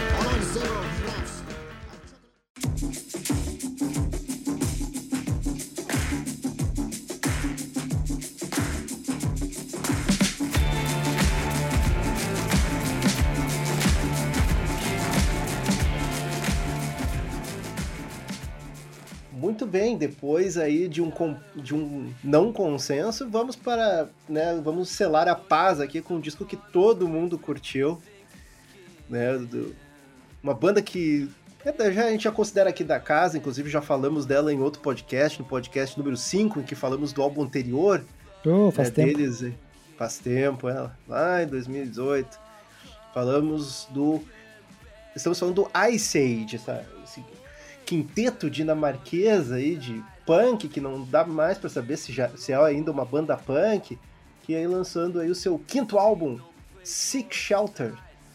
Né, esse quinteto aí de Copenhagen, aí, primeiro álbum deles por uma nova gravadora, eles estavam na Matador, e agora lançam esse disco aí pela Mexican Summer, uma banda que a gente até falou também no podcast de, de selos, eu não lembro qual número, o Lipe pode me ajudar nisso daí, porque ele lembra dos números aí do nosso Jukebox número 18, que a gente falou de 10 selos contemporâneos mais importantes da música independente. É isso aí, no Lip a gente sempre confia com a informação, né? O cara sempre. Não se briga com a notícia. isso aí. E é uma banda que a gente gosta muito, mas é sempre legal de acompanhar porque ela meio que se metamorfoseia, se transforma a cada disco, assim. Começou como uma banda meio de pós-punk trevoso, né? Quase lo-fi, dois discos maravilhosos ali, né? O New Brigade depois o You're Nothing. Depois virou uma banda de punk de cabaré bebaça, que é com o Plowing, uh, Plowing the Fields of Love. Uh, Plowing the Fields of Love, o nome do álbum é Plowing alguma coisa. Plowing into the Field of Love. E daí o quarto disco eles resolveram virar o Studios, o Beyondless, que a gente falou né, no podcast número 5, e agora eles resolveram virar os Rolling Stones. É isso, os Rolling Stones filtrado pelo por Prime, filtrado em Primal Scream, né, Britpop com, com o rock clássico sessentista e saiu uma coisa uma coisa muito boa aí, né? O que, que vocês acharam? Eu achei incrível, achei maravilhoso. Para mim a referência quando eu ouvi a primeira vez é tipo, o que que o Ice Age tá tocando Oasis? Que música é essa? E tem, tem outra, né, da, dessas referências que eles colocaram, que tu falou aí de Primal Screen. Quando uma banda resolve fazer aí uma vers nova versão de Manchester, eu sempre fico derretido. Então uma banda que já é a preferida da casa fazendo uma loucurinha dessas aí, eu fico morrendo de paixão. E tu, Tati, tu já gostava do Ice Age antes ou prestou mais atenção nesse álbum, assim, achou, achou bem legal? Qual, qual tua já achava show antes. Aí foi aquela coisinha ali, ó, mais que demais agora, sabe? Acho que ficou assim, ó.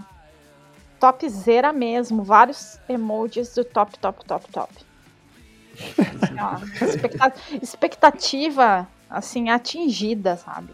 Se criei alguma expectativa, ela foi assim, ó, eles foram lá e dobraram a meta, sabe? Mas a expectativa foi superada pelo fato de não, de não ser o que tu esperava, né? Porque... Exato! Aí que é bom ser surpreendido, sabe? Ah, é uma coisa nossa, tipo a gente falou do Japanese feliz. Breakfast, né? É, tipo, vai vir um indiezinho, alguma coisa assim mais padrão que nada. Vamos lá, vamos mudar tudo. É, isso é verdade. E. Mas. Eu, eu achei bem interessante, assim, porque na, mesmo trazendo essa sonoridade um pouco diferente, assim. Uh, tem coisas que remetem, por exemplo, eu gosto muito do terceiro disco deles, né, o, o Plow into the Field of Love, que ali eles meio que, o vocalista, né, o Elias, o Elias Bender Ronenfeld, ele meio que queria ser cantor de, um lance meio crooner, né, cantor de, de, de barzinho, assim, só que naquele disco era um lance meio caótico, quase punk bêbado, assim, que nem todo mundo entendeu. Eu achei genial naquele álbum. Só que aqui tá mais limpinho, tá mais redondinho, tem umas faixas né, bem bem crooner românticas, tipo aquela Love Kills Slowly, que eu acho muito, achei muito bonita aquela faixa. Aqui é rock, porra. mas, mas tem esse, esse equilíbrio, assim, de umas coisas mais roqueiras, roqueiras tradicionais, né? E outras uh, mais, vamos dizer, diferenciadas, né? É um disco que tem isso. Sabe o que, que o Ice Age me lembra? Uma outra banda contemporânea deles, que é o Horrors. Tá, The Horrors. Porque eles nunca se conformam com um estilo musical num disco. Eles. E o Ice Age pra mim faz a mesma coisa. Onde eles têm um. Eles conseguem manter uma essência, mas a cada disco eles vão se transformando. E eu acho isso incrível, porque a banda não tá uh, não fica preguiçosa ou eles não estão sempre, tipo, ah, vamos fazer mais do mesmo. Estão sempre se uh, forçando a fazer algo diferente e acho que eles conseguem sempre acertar, o que é mais impressionante ainda.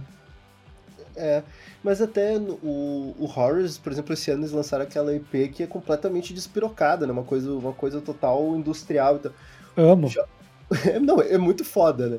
Mas o, o Ice Age principalmente do Beyondless por esse disco, é uma evolução que até faz sentido, por mais que surpreenda, ela faz sentido, né? Sim, sim, de fato. Tem. bebem de algumas coisas ali em comum do, do rock clássico, né? Do mais garageiro. E, e, outra coisa, né? Outra banda que também resolveu fazer uma coisa. Antes era uma banda extremamente nilista, meio depressiva, né? O Ice Age, esse é um álbum ensolarado, né? Um álbum, um álbum esperançoso, né, Tati? É que todo mundo precisa de serotonina. As pessoas não aguentam mais, elas já estão passando por um momento difícil. Se for botar só coisas assim tristes, umas coisas mais assim, sabe, aquela coisa que dá uma baixada ali no, no ânimo e tal, assim, é bom, mas é triste. Não, as pessoas precisam ouvir coisas alegres, coisas que vão deixá-las felizes, aquela coisa que vai dar um up, sabe? Assim, que vai te fazer dar vontade de se mexer, não ficar só ali em posição fetal, sabe? É bom, tem dias que, que é bom ouvir isso, é. Mas vamos, vamos focar em coisas boas, né? Em coisas felizes. E eu acho Ô, que Tati, esse álbum cumpre. Tati, isso que tu falou fez eu pensar. Será que se o Radiohead lançasse um disco no meio da pandemia, ele seria alegre também? Claro que não. Pois eu tava na esperança que se todas as bandas tristes estão lançando o disco com um pouco de esperança, é, eu acho que, quem acho sabe? Que ali, acho que aí já ia ser demais, sabe? Aí ia ter uma, um negócio que talvez que se eles fizessem um álbum feliz, ia acionar o apocalipse, sabe? Apertar o botão e aí sim já era tudo. É a caixa de Pandora. Exato, vai, vai dar merda, né? Melhor não, deixa, deixa quieto essa galera aí. Beleza, mas então, né, um, um disquinho mais ensolarado aí do Ice Age, mas, né, claro, ainda com bons momentos aí de chutes no traseiro e tem até faixas, né, bem dançantes, bem, o Lipe falou até, né, total Manchester aí. Mas eu acho que, inclusive, vai ser escolhida como faixa preferida de alguém, não sei. Tati, qual a tua faixa preferida? Minha faixa preferida não é uma gay, é mais de uma. Eu escolho Gold City, eu escolho. Uh, qual é a outra agora que eu não tenho? ah, eu escolho também a Dear Saint Cecilia. E eu escolho a primeira, Shelter Song. É uma Desculpa. grande abertura. Desculpa, é uma grande três. abertura. Na realidade, eu escolhi três mas eu escolheria mais até. E tu, Lipe? Vendetta, eu escolho você. eu, eu sabia que esse é por isso até que eu falei. Essa é a faixa mais Manchester do álbum, né? É, eu já tinha cantado a pedra. Sim, sim, imaginei que tu ia escolher Vendetta. Eu também eu escolhi mais de uma também. Eu escolhi Dear Saint Cecilia, que é a faixa total Rolling Stones. É boa demais. É, é boa demais. E também é, concordando com a Tati, Shelter Song, pô, que abertura de álbum, assim, sensacional. E, é, enfim, né, já pelo fato de a gente escolher várias faixas, não conseguir escolher uma só, o recado é, é, é simples, né? Tem que ouvir esse álbum porque é muito bom, né, galera? Escolha sua também. Mais de uma.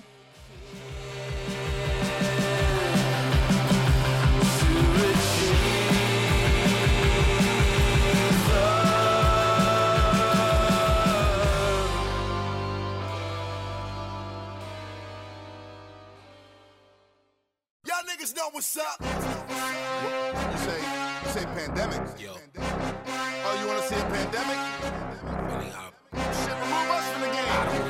Things should really get crazy. Yo, I don't lean, but my house do. Off the hill with the mean view. Dando continuidade agora na, na nossa lista, aqui uma escolha que é, é tipo assim, ó. É o meu preferido do trimestre. Que é o Tyler the Creator. Call Me If You Get Lost. Ai, gente, que álbum, né? Vamos falar de coisa assim, ó, animação. Vamos falar de álbuns que. de artistas que vêm de álbuns tristes e vão para um álbum feliz, mais felizinho. Tyler. O último álbum dele foi o, um álbum, né? Que era uma, uma coisa deprimida, meio assim. Tomei um pé e tô aí triste. Call Me If Get Lost, o sexto álbum dele, não é isso. É um álbum, assim, bem produzido, aquela coisa ali, ó, um monte de convidados. Sério, eu não, eu não. Eu vou ter que pegar, tipo, se eu for falar todos os convidados que tem nesse álbum, que participam de alguma faixa, tem que abrir ali o, a Wikipedia e ficar ali, ó, lendo uma baita de uma lista, porque é uma galera que participa. Tem até o Jamie XX participando, né? Tem. Tipo, que nem é do, nem é do hip hop, tá, mas tá ali junto no rolê. Bota todo mundo, sabe? Vamos lá, cara. Vamos só participar e enfia todo mundo nessa galera aí. O que, que, que tu vai fazer? Tá todo mundo no meio de uma pandemia. Por que não fazer um álbum juntando toda a galera? É isso aí. Vamos lá. E eu acho que o Tyler, assim, vem de um álbum que não era tão alegre, que é o Igor. E não era tão hip hop também, Não, né? ele é mais. Era mais uma coisa soft, assim, não era tão. Eu gosto bastante de hip hop, assim. Eu acho que eu já devo ter. Já deve ter transparecido isso, né? Assim, no, no- nos episódios aí, porque normalmente eu. Eu sempre boto alguma coisa na minha lista, assim, não é só, não só de indie vive a pessoa, mas eu acho que ele deu uma retomada do que ele era, assim, mas com mais. ah, do que ele era dos outros álbuns, ah, fora o último, né? Que é uma coisa mais ali calminha e melódica e triste. Mas eu acho que ele conseguiu voltar com tudo. Assim, eu acho que os, os singles ali, o primeiro single dele, o Lumberjack, eu acho que é, nossa, muito bom demais. Já mostra o que. É, para mim é uma das melhores faixas desse álbum. E eu acho que ele já tá tocando ali o, o foda-se, vamos lá, vamos fazer um. Vou mostrar mil convidados e vamos que vamos. Eu acho muito legal, eu já, eu já curti o disco antes de ouvir, porque quando eu vi aquela capa que remete ao, ao disco do Old Dirty Bastard, né, do, Aham. é, lance da carteira de motorista ali. Então, disse assim, pá, já, já não tem como não curtir esse cara. E o, o Igor, o Igor, a gente também já tinha curtido bastante, mas não, não, não chegou a entrar nas nossas listas em 2019 e tal. Enfim, por outros álbuns que a gente acabou gostando mais. E- Enfim, porque mas- eu não tava nesse, nesse podcast, né? Só por isso, porque É- senão é tinha bem- entrado. Com certeza, Tati. É, vamos fazer um, fazer um podcast retroativo 2019, tipo, nova lista de 2019. Mas é um disco muito bom, é um disco que mostrou como o nosso amigo Tyler O- é, Okonma, né, do, do sobrenome original dele, Tyler the Creator, ele tinha muito mais né, truques na manga do que aquele hip hop mais agressivo, mais ruidoso que ele tinha no, no início, e depois, claro, o Flower Boy foi uma expansão do som dele, que eu acho um disco. Cada vez que eu ouço, eu gosto mais do Flower Boy. E aqui ele meio que volta pra essa vibe mais hip hop do Flower Boy, só que sem esquecer desses avanços melódicos que ele fez no Igor, né, Tati? É, eu gostava bastante do. Eu gosto dessa evolução, assim, dele no Igor. Eu gosto quando ele usa.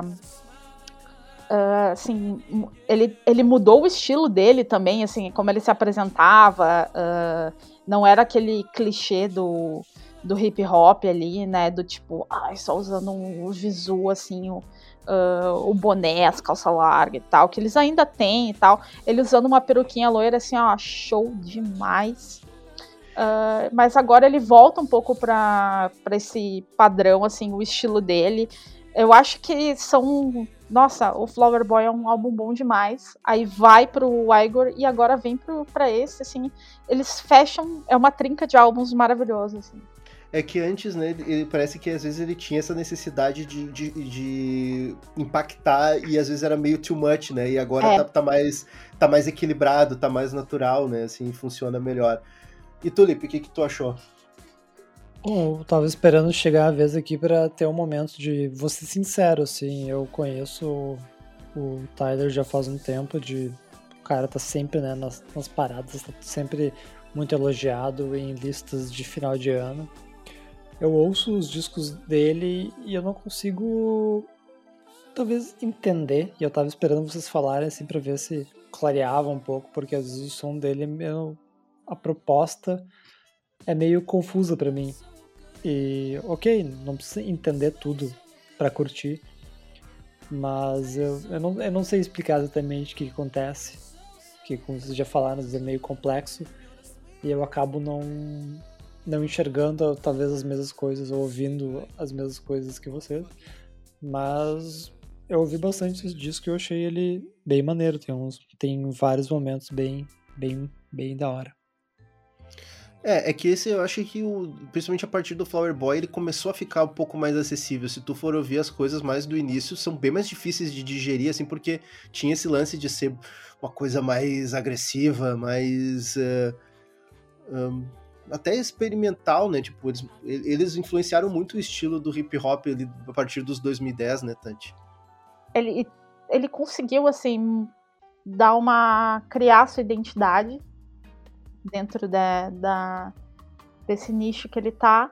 E eu acho que ele começou a ser mais a se abrir mais assim para ideias novas e ser mais se tornar um pouco mais acessível. Eu acho que esse remete a um pouco a aquele hip hop mais uh, do que, que a gente espera, que era mais antigo assim, do que, que era mais esses convidados, essas coisas uh, uma galera participando e tal, porque era sempre assim, né? Álbum de hip hop era trocentas pessoas participando e uma coisa que tu vai uh, ver de. Os, os, os fits. Os fits. É. Nossa, é trocentos fits, né? Então Sim. tu vai e fica tipo, caraca, quem é que tá agora nessa. Não consegue nem diferenciar, é tanta gente. Mas eu acho que ele consegue tornar isso agradável, sabe? Não é uma coisa que tu vai ficar pirado pensando e tipo, eu gosto, eu gosto assim dessa dessas transições que ele faz até ali tem uma faixa que é um uma vibe meio um reggaezinho e assim é uma coisa boa, sabe? Dá uma relaxada assim. Não é aquela é, coisa é... pesada. Sim, é, porque ele ainda tem algumas faixas que remetem àquela, àquela fase mais horrorcore, né, lá do início do Odd Future, as coisas que ele fazia com o Earl Sweatshirt e tal, né? Que são mais pesadas, é, é um pouco mais difícil de pegar se tu já não, não, não é iniciado nesse estilo de hip hop. Mas ao mesmo tempo tem o equilíbrio com outras coisas que faz tu digerir melhor o, o pacote completo, assim. Então o, o Tyler tá tendo essa ligadeira de trazer, de, de misturar tudo e trazer tudo pro mainstream junto, né? Pô, uma coisa que eu gostei muito é ouvir um disco de, de rap de 2021 e não ter nenhum traço de trap, que é uma parada que eu não consigo curtir muito. Ah, essa, essa, batida mais atual. Uh, tô parecendo um tiozão aqui falando, talvez eu seja mesmo, mas o trap é uma, é uma parada que, que eu não sou muito chegado. Mas o fato é que, assim, ele, o, esse disco do, do, do, Tyler tá sendo muito elogiado e todos nós, principalmente eu e a Tati aqui, gostamos porque ele tem essa coisa, assim, de tem, tem algo novo, tem algo tradicional, tem algo inesperado e tem o algo que tu espera do, do Tyler, tudo junto, né? E por isso que esse disco ficou tão bom, né? Exatamente. Eu gostei, é, eu gostei e já fica aí também o meu, o meu tema de casa, né? De ouvir mais e ouvir os outros discos também. Vamos falar das músicas favoritas? Vamos. Tá, eu vou começar então. Eu também do Tyrese acabei escolhendo duas, uma mais hard e, e outra não tanto. Eu escolhi Lemonhead, Que eu, aquele, aquele cintizão no início, assim, é muito. Sabe, que tu faz até aquele o famoso stank face, assim, sabe? Tu ouve aquilo tipo. Damn! Conhece aquele. Tan, tan, tan, tan, tan, tan, e eu, putz, que, que coisa fodida na lança isso. E. E daí, obviamente, tem a faixa, acho que é a, a peça central do álbum, que é aquela Sweet I Thought You Wanted to Dance, que é uma, uma um, nove minutos de pura malandragem, uma coisa deliciosa de ouvir. Que tem um reggae junto, né? Essa mesmo. E aí, Tati, qual é a tua? Cara, a minha é Lemonhead, porque assim, ó, foi muito o batidão no início. e ali, ó, quando ele vem no. You say pandemic! É isso aí, né, meu? é tipo, I'm back, I'm back, bitch, sabe? Tipo, assim, ó, esse é o Tyler que não é, tava no disco anterior. Eu também nossa, tô muito, tô muito com as tuas escolhas, Leandro, porque também ali, ó, a, a suíte também, do ali pegar aquele. Tem um reggaezinho no meio, sabe? Tipo. Eu, eu nem gosto, cara, de reggae. E eu gostei. Mas eu gosto também da Hot Wind Blows. E. Putz, eu gosto de várias, tá? Mas eu vou escolher só essas três, porque senão eu escolheria umas cinco aqui, tá? E Tulip, qual foi a tua escolha? Hoje nesse programa eu tô ficando só quietinho para vocês me chamarem. Quero um pouco de atenção. Mas uh, por motivos de sample de Grave Diggers é Lumberjack. Gente, vai lá ouvir o Tyler, sabe? Vai lá dar um stream pra esse cara que esse cara merece. Esse cara que ele também é, é do, do time dos rancorosos, sabe? Porque uma pessoa que guarda um tweet de 10 anos, que 10 anos depois vai lá e fala assim, ó, esfrega na cara da pessoa assim, ó, eu ganhei um Grammy, tá? Ele merece, sabe? Ele merece.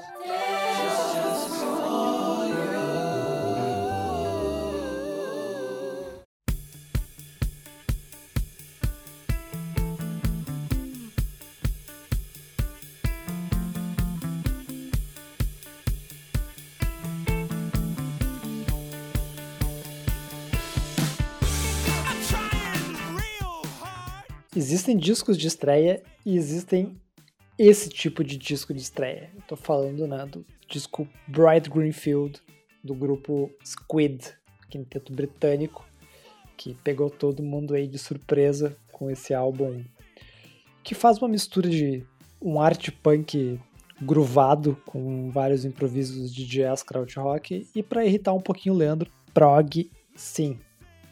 Prog, prog do jeito que pode ser usado e fica bom, fica bom. então, o disco já foi, ele foi produzido, acho que começar na ficha técnica, porque tem umas coisas interessantes, né? Ele foi produzido pelo Dan Corey, que foi o, o cara que produziu o disco do Fontaines, né? O, o, primeiro álbum deles, que entrou nos nossos melhores do ano, do Black Midi também, uh, da Titi, a guitarrista do Warpaint, do Django Django, então já é um cara que está construindo um nome bem interessante no, na música atual. E, putz, é um disco, assim, uma banda que já estava ganhando uma certa atenção né, no Reino Unido, com alguns singles bem interessantes. E resolveram, assim, não, não aproveitarem os singles, escrever um disco todo novo e mostrarem tipo, ainda mais de todo aquele potencial que eles já tinham ali nos, naquelas músicas. E uma banda que tinha aí provavelmente oferta de tudo quanto era gravadora, selo independente, que queria muito, e eles lançaram um disco pela Warp, um selo que está muito mais ligado aí no, na música eletrônica, com a música uh, vanguardista e improvisada que, que vocês acharam aí, meus amigos? Eu achei muito bom. É um disco que eu tava falando do prog, ele tem o, pro, ele tem o prog, ele até se, vamos dizer assim, o Squid tá meio que sendo enquadrado junto com bandas como o Black Mid e o uh, eu esqueci o nome da banda, Lipe, tu que gosta mais da banda, o Black Black Country New Roads? Black Country New Roads. Isso aí. Que é essas bandas que usam né, essa coisa mais elaborada, mais cheia de dinâmicas, músicas. Tá na moda, né? Tá na moda, coisa mais cerebral, pra para compor aí algo diferente, algo surpreendente e tal. E para mim o Squid é a banda que melhor tá fazendo isso, assim, porque usa o prog como um elemento que contribui por um pós-punk, por uma coisa até meio total um, um funkeado que daí remete a, a, coisas boas do Talking Heads, a coisa com um vocal que lembra o, o Isaac Brock do Modest Mouse. E até tá valendo aqui que eles como duas bandas que dizem que são influências dele, o Noi, né, do Kraut Rock, e o This Hit, né, uma banda que a gente recomendou pro pessoal aí no nosso podcast, que eu também não lembro o nome, que fala de discos aí que mereciam, né, discos, que influenci, discos influentes aí que o pessoal não conhece tanto, né. Jukebox número 21, ouça. Isso, é, que a gente falou do The Seat, o álbum do This Hit, e é uma das influências aí do Squid. Então tem, tem tu ouve essa banda, tu vê o prog, mas tu vê muita coisa além disso que faz o troço ficar muito interessante, assim. E aí, Tati, esse é o nosso consenso, né? Então tu também achou esse disco bem bacana, né? Aprovadíssimo. Eu achei assim, ó. Não tava esperando muita coisa, assim, os singles estavam, né? Tava lançando, tava, tipo, prometendo, mas. Nossa, eu achei showzaço, assim. Eu acho que referências, né, muito boas. Uh, e tem, não, não foi decepcionante em nenhum momento. Eu acho que assim, ó, já show. Expectativas alcançadas, só que aí também levaram, botaram a régua lá no alto, né? Bom, eu, eu não quero, eu não sei o que vai acontecer amanhã, então eu nem, nem quero pensar tipo, nessa questão do, do segundo disco. Acho, eu ainda prefiro curtir aqui, porque esse álbum é daqueles que, que eu vou continuar ouvindo e ouvindo durante o ano, isso eu tenho certeza, né? Porque, pô, o disco é repleto aí de canções que, tipo, tomam direções inesperadas. Tô eu repetindo porque é o tipo de coisa que, que me, me gruda, me chama atenção, né? E é isso, de, pe de pegar de surpresa. Eles estão fazendo aqui uma jam muito louca, daqui a pouco, hum, as coisas baixam e vão para outro caminho.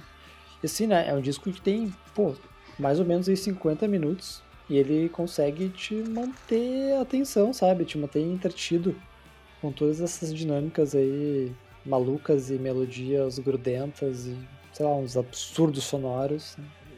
É, e aí é que tá, sabe? O que faz esse disco para mim ser, ser algo muito interessante que faz, por exemplo, do Black, do Black Mid me, me despilhar.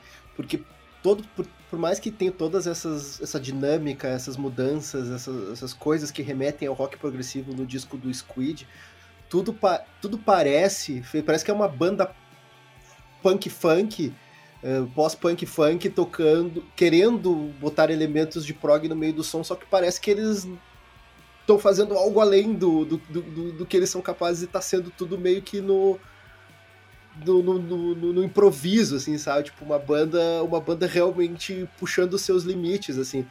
E às vezes parece que vai, vai sair do controle. Tem uma, tem uma faixa ali, aquela narrator, assim, que eu, meu Deus, essa, essa porra vai implodir em algum momento, assim.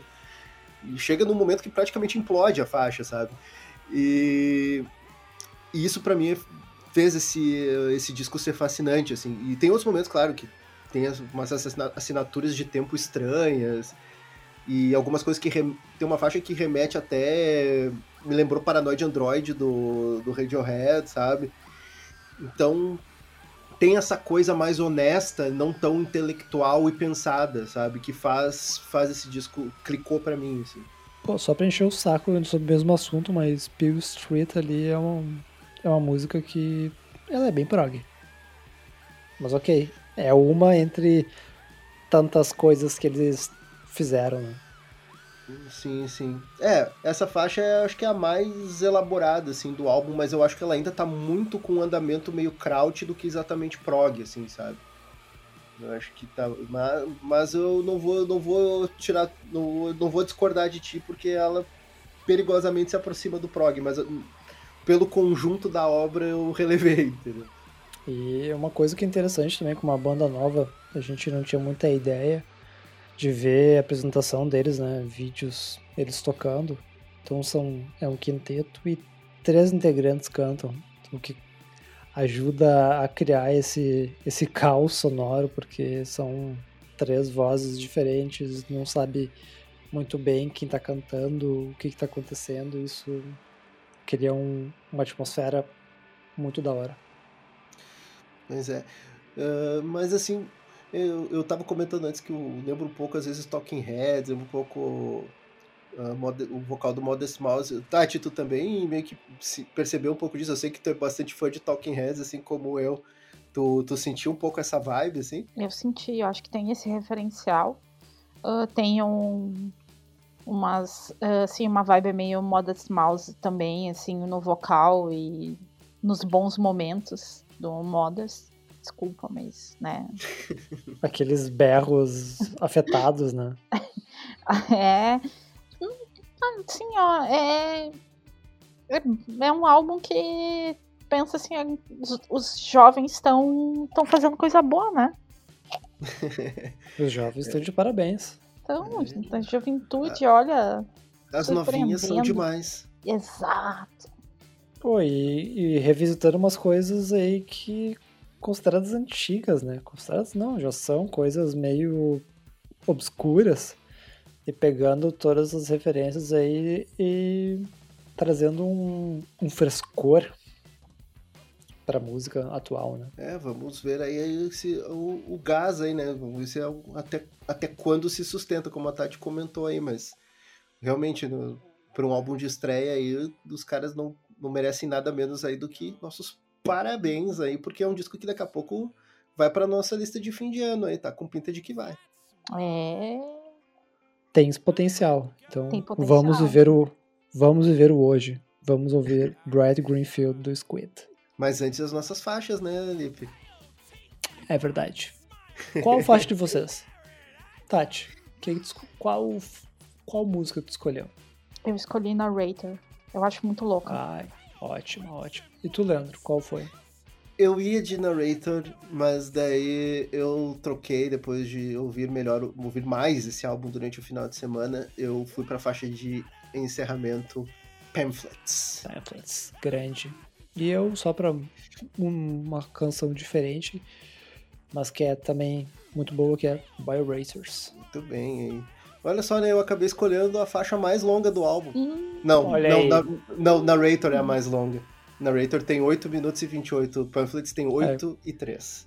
Narrator, a música, ela meio que acaba e entra num drone violento, uma barulheira. É, Narrator é bem massa mesmo, principalmente a parte do, do completo detona, detonação do teu ouvido. Vale a pena ouvir. Mas no geral o que vale a pena ouvir é o disco inteiro, né, gente? Exato. Com certeza.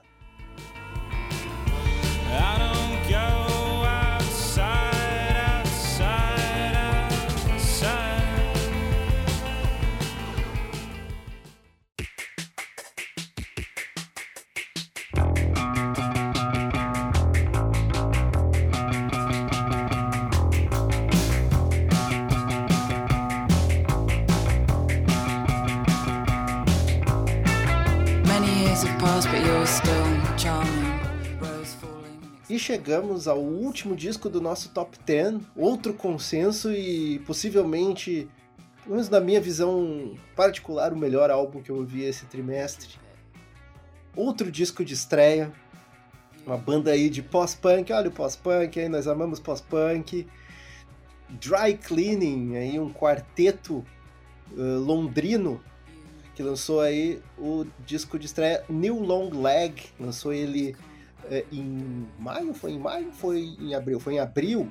Lançou o disco em abril, aí, abrindo o segundo trimestre, mas abrindo com um descasso. Assim, um, disco que numa primeira audição parece algo nada tão marcante, mas aos poucos vai crescendo em ti e quando tu te deu conta, puta que pariu, como esse disco é foda e lançaram para uma gravadora que sabe o que faz, né? O disco, eles lançaram duas EPs uh, em 2019, meio que também começou já o, o burburinho, daí selos né, fazendo ofertas e os caras assinam com a 4AD, que é né, praticamente aí outra outro selo que a gente comentou, né, Lipe, em um dos nossos podcasts. O Jukebox número 8, com 10 selos essenciais do rock alternativo. Isso aí. E a 4AD, né, não dá ponto sem nó. E esse disco aí chega causando barulho e, né, nos encantando aí um disco que a cada vez que eu ouço eu gosto mais, inclusive cheguei ao ponto de né, gastar dinheiro comprando esse disco. E ao longo, do, ao longo do trimestre eu fiquei muito enchendo o saco da galera. Esse disco é muito bom, esse disco é muito bom, até em um momento que eles não aguentaram mais e concordaram comigo, né, pessoal? Uh, eu acho que a história não é bem assim, porque a gente, no nosso grupo ali, também larguei o, o disco do Dry Cleaning porque eu fiquei apaixonado por ele assim desde a primeira audição e cada vez que eu ouço assim eu uh, continuo uh, mantendo viva essa paixão pelo disco acesa. E aí, Tati, o que que tu, que que tu achou desse, desse álbum? Bem produzido, um álbum de estreia assim, ó. Eu acho ele classudo, sabe? Aquela coisa, Nossa, aquele, sim. aquele vocal meio recitado, assim, tá ali. É uma coisa muito cool. Então, assim, tu fica tipo, nossa, sabe? Parece que eu tô. Parece que eu tô muito chique aqui ouvindo isso aqui, sabe? Tô assim, É um ah, disco- momento chique. Descolado, né? É muito Mas- descolado, assim. Eu não sei, não sei se eu tenho roupa pra ouvir esse álbum. Mas, mas é um disco que tu consegue perceber várias das influências ali no meio, mas ao mesmo tempo tu não, con- não consegue definir o som deles, porque é algo realmente próprio, porque tem aquelas guitarras fodidas que remetem a- ao pós-punk, que, que lembram a coisas até meio oitentistas, mas daí tem o vocal, né, da... Até vou pegar o nome aqui, da é Florence, Florence Shaw, que, é, que ele falou, é um vocal meio blasé, né, que não não, não tem muita emoção, só que faz todo sentido no contexto das músicas, assim. É realmente complicado explicar por que, que é tão legal ouvir essa banda, sabe? O vocal, não sei porque, me lembra muito a Nico, assim. Pode ser o estilo, sabe? Ah, aquela coisa meio. É, é muito essa coisa blasé, então eu não sei. Eu me lembro um pouco essa coisa arte, assim. Me lembra Nico. Eu É, acho que o, o até- grande, o grande charme e trunfo da banda, no caso, é o vocal dela, né? Pegar É. um, um estilo aí como, como é o pós-punk, que já foi feito de tudo, já é. Inúmeras bandas reciclaram o estilo. E musicalmente, a banda não faz nada muito diferente, digamos. Ela faz com muita qualidade, né? Aquele baixos, as linhas de baixo bem angular. Mas quando entra o vocal, Eu, eu, meu eu, amigo. eu, eu vou discordar de ti, porque quanto mais eu ouço o álbum, eu penso assim, meu, essa banda que to- toca aí por trás desse vocal, ela é foda, meu. O guitarrista, que eu até ver o nome dele, ele é o Tom Dowse. O louco tira uns timbres tinhoso da guitarra, assim, meu.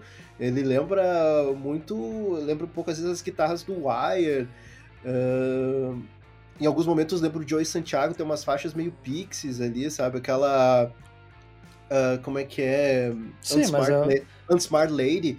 Pra mim tem uma vibe muito pixies, assim. Aquela Her Hipple. Outra, outra faixa com uma guitarra absurda. Então é meio enganador esse lance que a banda por trás meio que fica à sombra do vocal. Eu acho que a- as duas coisas se complementam no mesmo nível. assim. Eu concordo contigo, Dudu, porque tipo, é muito bom. A banda toca muito bem. O que eu tava dizendo é sobre criar algo único dentro de um estilo que já foi feito, como tu falou aí. Pegou as referências, né, de, de Wire, por exemplo, né? E de, sei lá, Magazine Joy Division. São coisas que já foram feitas, então dentro de um, de um estilo que já é muito repeti- repetido, eles conseguiram criar uma identidade num disco de estreia. Isso é muito foda. Sim, sim. E, e até também tem a ver com. Eu acho que a, a Tati comentou antes, que lembra dessa coisa mais arte, é um art punk, né? Se se for, for definir o que eles seriam, seria um, um art punk. Por isso que estão no 4AD, né? É, boa. É, E, e, e as letras, né, se tu for prestar atenção, também é muito legal. A, a- é a própria Florence que, que escreve as letras, né, eh, do- das músicas, e dela né, recita com, em alguns momentos ela tem um tom meio irônico, é um tom meio debochado e, e, e, tudo meio que combina, assim, é como se tu estivesse ouvindo, sei lá, uma crônica e ao fundo tá uma banda de pós-punk rasgando, assim, sabe? E é, é, algo realmente fascinante ouvir isso. Por isso que esse é, é, é, o disco que mais teve no repeat, assim, no, pra, durante esse trimestre para mim. Fascinante, né? Isso aí que tu, tu falou. Traduz muito bem meu sentimento com, com a estreia do Drake Cleaning. Botou a régua lá no alto também, né? é, outro, outro aí que um potencial altíssimo aí de voltar no, na lista de fim de ano. Então, gente, uh, faixas escolhidas aí, Lipe, qual é a tua faixa? Strong Feelings. Ó, oh, muito bem. Tati, tua musiquita? A mesma do Lipe. Eu no, ouvi várias faixas que eu gosto desse álbum, mas não tem como escapar para mim. O impacto da faixa inicial jamais será superado. Scratch Car Lanyard é um, é um, é um troço absurdo. Eu, eu, eu, se eu for fazer assim, os, os, durante esse trimestre, o tempo que eu passei cantarolando músicas enquanto lavava louça, essa música aí foi a que eu mais cantarolei. Então não tem como escapar dessa escolha aí. Faixa de abertura Scratch Card Lanyard. Uma boa faixa de abertura também. É mesmo. Mas, né? Ouça a faixa de abertura e ouça a segunda faixa, ouça e, todas as continua, faixas. Continua, né? Continua, viu? Não, não vai ficar só nela.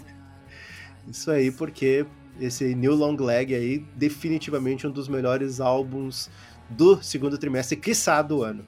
É, e eu desafio a ficar somente na primeira audição. Impossível ouvir uma vez só.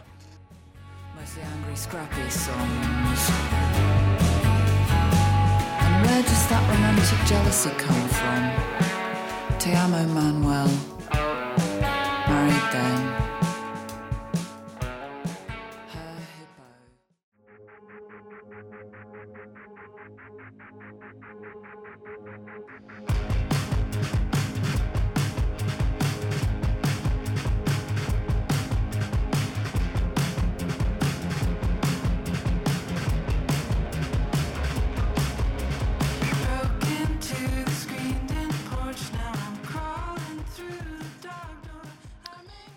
Então, gente, encerramos a nossa lista, mas não terminou ainda, porque agora o que a gente vai fazer é vamos dar uma indicação extra de cada um. Um minuto para falar o seu álbum, ou mais de um álbum, né? Se couber em um minuto, vamos lá. Uh, Rodada Relâmpago. Rodada vai. Relâmpago. Eu escolhi dois discos, tá? Lucy Dacus com o disco Home Video, Lucy Dacus, Dona do Meu Cu. Que disco. E, e pro meu lado metaleiro, tem o disco do, do Panopticon, And Again Into the Light, um álbum de black metal atmosférico da floresta incrível. Descasso. Ok. Minha vez, Tati. Isso aí, vai. Muito bem.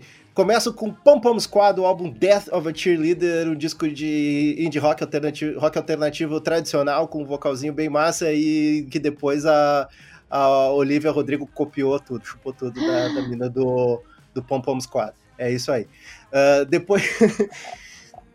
Outro álbum, Daddy's Home, da St. Vincent, um álbum que merecia estar na lista do top 10, mas a galera não gostou, e daí azar o deles que não gostaram, porque o disco é muito foda, disco setentista, Annie Clark é muito massa, e fez um disco classudo, um disco que é uma delícia de ouvir até o fim, porque mistura David, funk do David Bowie com funk do Stevie Wonder, com folk anos 70, e é tudo muito gostoso.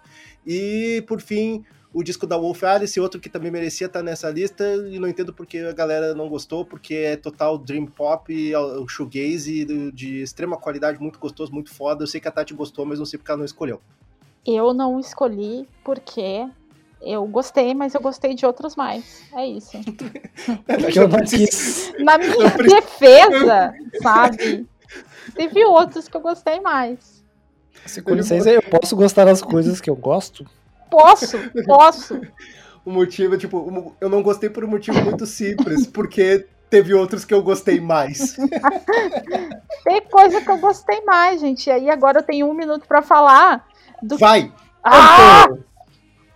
Uh, então, é, o meu é primeiro o Flying Lotus com a trilha do que ele fez pra Netflix, Yazuki. Acho assim, ó, uma viagem, gosto, gosto de ouvir trabalhando, só que daí eu fico empolgada, acho ótimo. Minha segunda é um álbum da Arush Aftab, não sei nem se é assim que se pronuncia, mas é o. Ai, como é, é o nome do álbum? Agora consegui esquecer. Uh, nome do álbum, nome do álbum. Ah, eu acho que é Vulture Prince, mas eu não tenho certeza. É isso mesmo, Vulture Prince. É um jazz minimalista, uma coisa diferente. Ela tem toda a influência, vem pega toda a influência dela, que ela é paquistanesa. Então, assim, ó, diferentaço, bom demais. Botei na minha lista porque, assim, ó, merece, merece ser ouvido. É, como compositora, ela, assim, ó, a, excelente e é isso escuta o álbum dela, escuta o Flying Lotus ali para trabalhar é bom também. Uh, a faixa que tem o Thundercat participando é maravilhosa. É isso aí, gente. Pronto. Uhul, dentro de um minuto.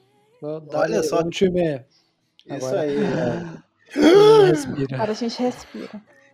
Depois de retomado o fôlego, pessoal, agora chegamos aos finalmente. Aí vamos chegando aí ao final do nosso podcast, do nosso Jukebox 32. Mas antes, né, não podemos deixar de agradecer aí a você que ouviu a gente até agora e ouviu as nossas opiniões, as nossas dicas. E, né, claro, claro que pode ter coisa que a gente não prestou atenção direito, coisa que a gente se esqueceu, mas para isso existe os nossos contatos aí, você pode né, nos xingar, nos, nos indicar, dizer o que vocês acharam da nossa lista, né, pelas redes sociais, né, Tati? Exatamente. Fala com nós no Instagram, arroba Jukebox. Uh, Facebook, se você, sei lá, tiver mais de 50 anos, tá, tá liberado lá. Pode mandar pra gente uma mensagem. Uh, também conversa aí. Gostou da lista? Não gostou? Tem alguma coisa que tá assim, meio. Quer nos xingar? Pode, vai lá, vai no Instagram, vai lá e principalmente fala com a gente, uh, fala com cada um de nós também se quiser, Twitter, Instagram, Facebook, né? Não. Eu não vou responder, mas é opcional. Pode tentar. Mas vem, vem conversar com a gente, vem lá, com, né? A gente às vezes fica assim, aquela coisa pandemia, né?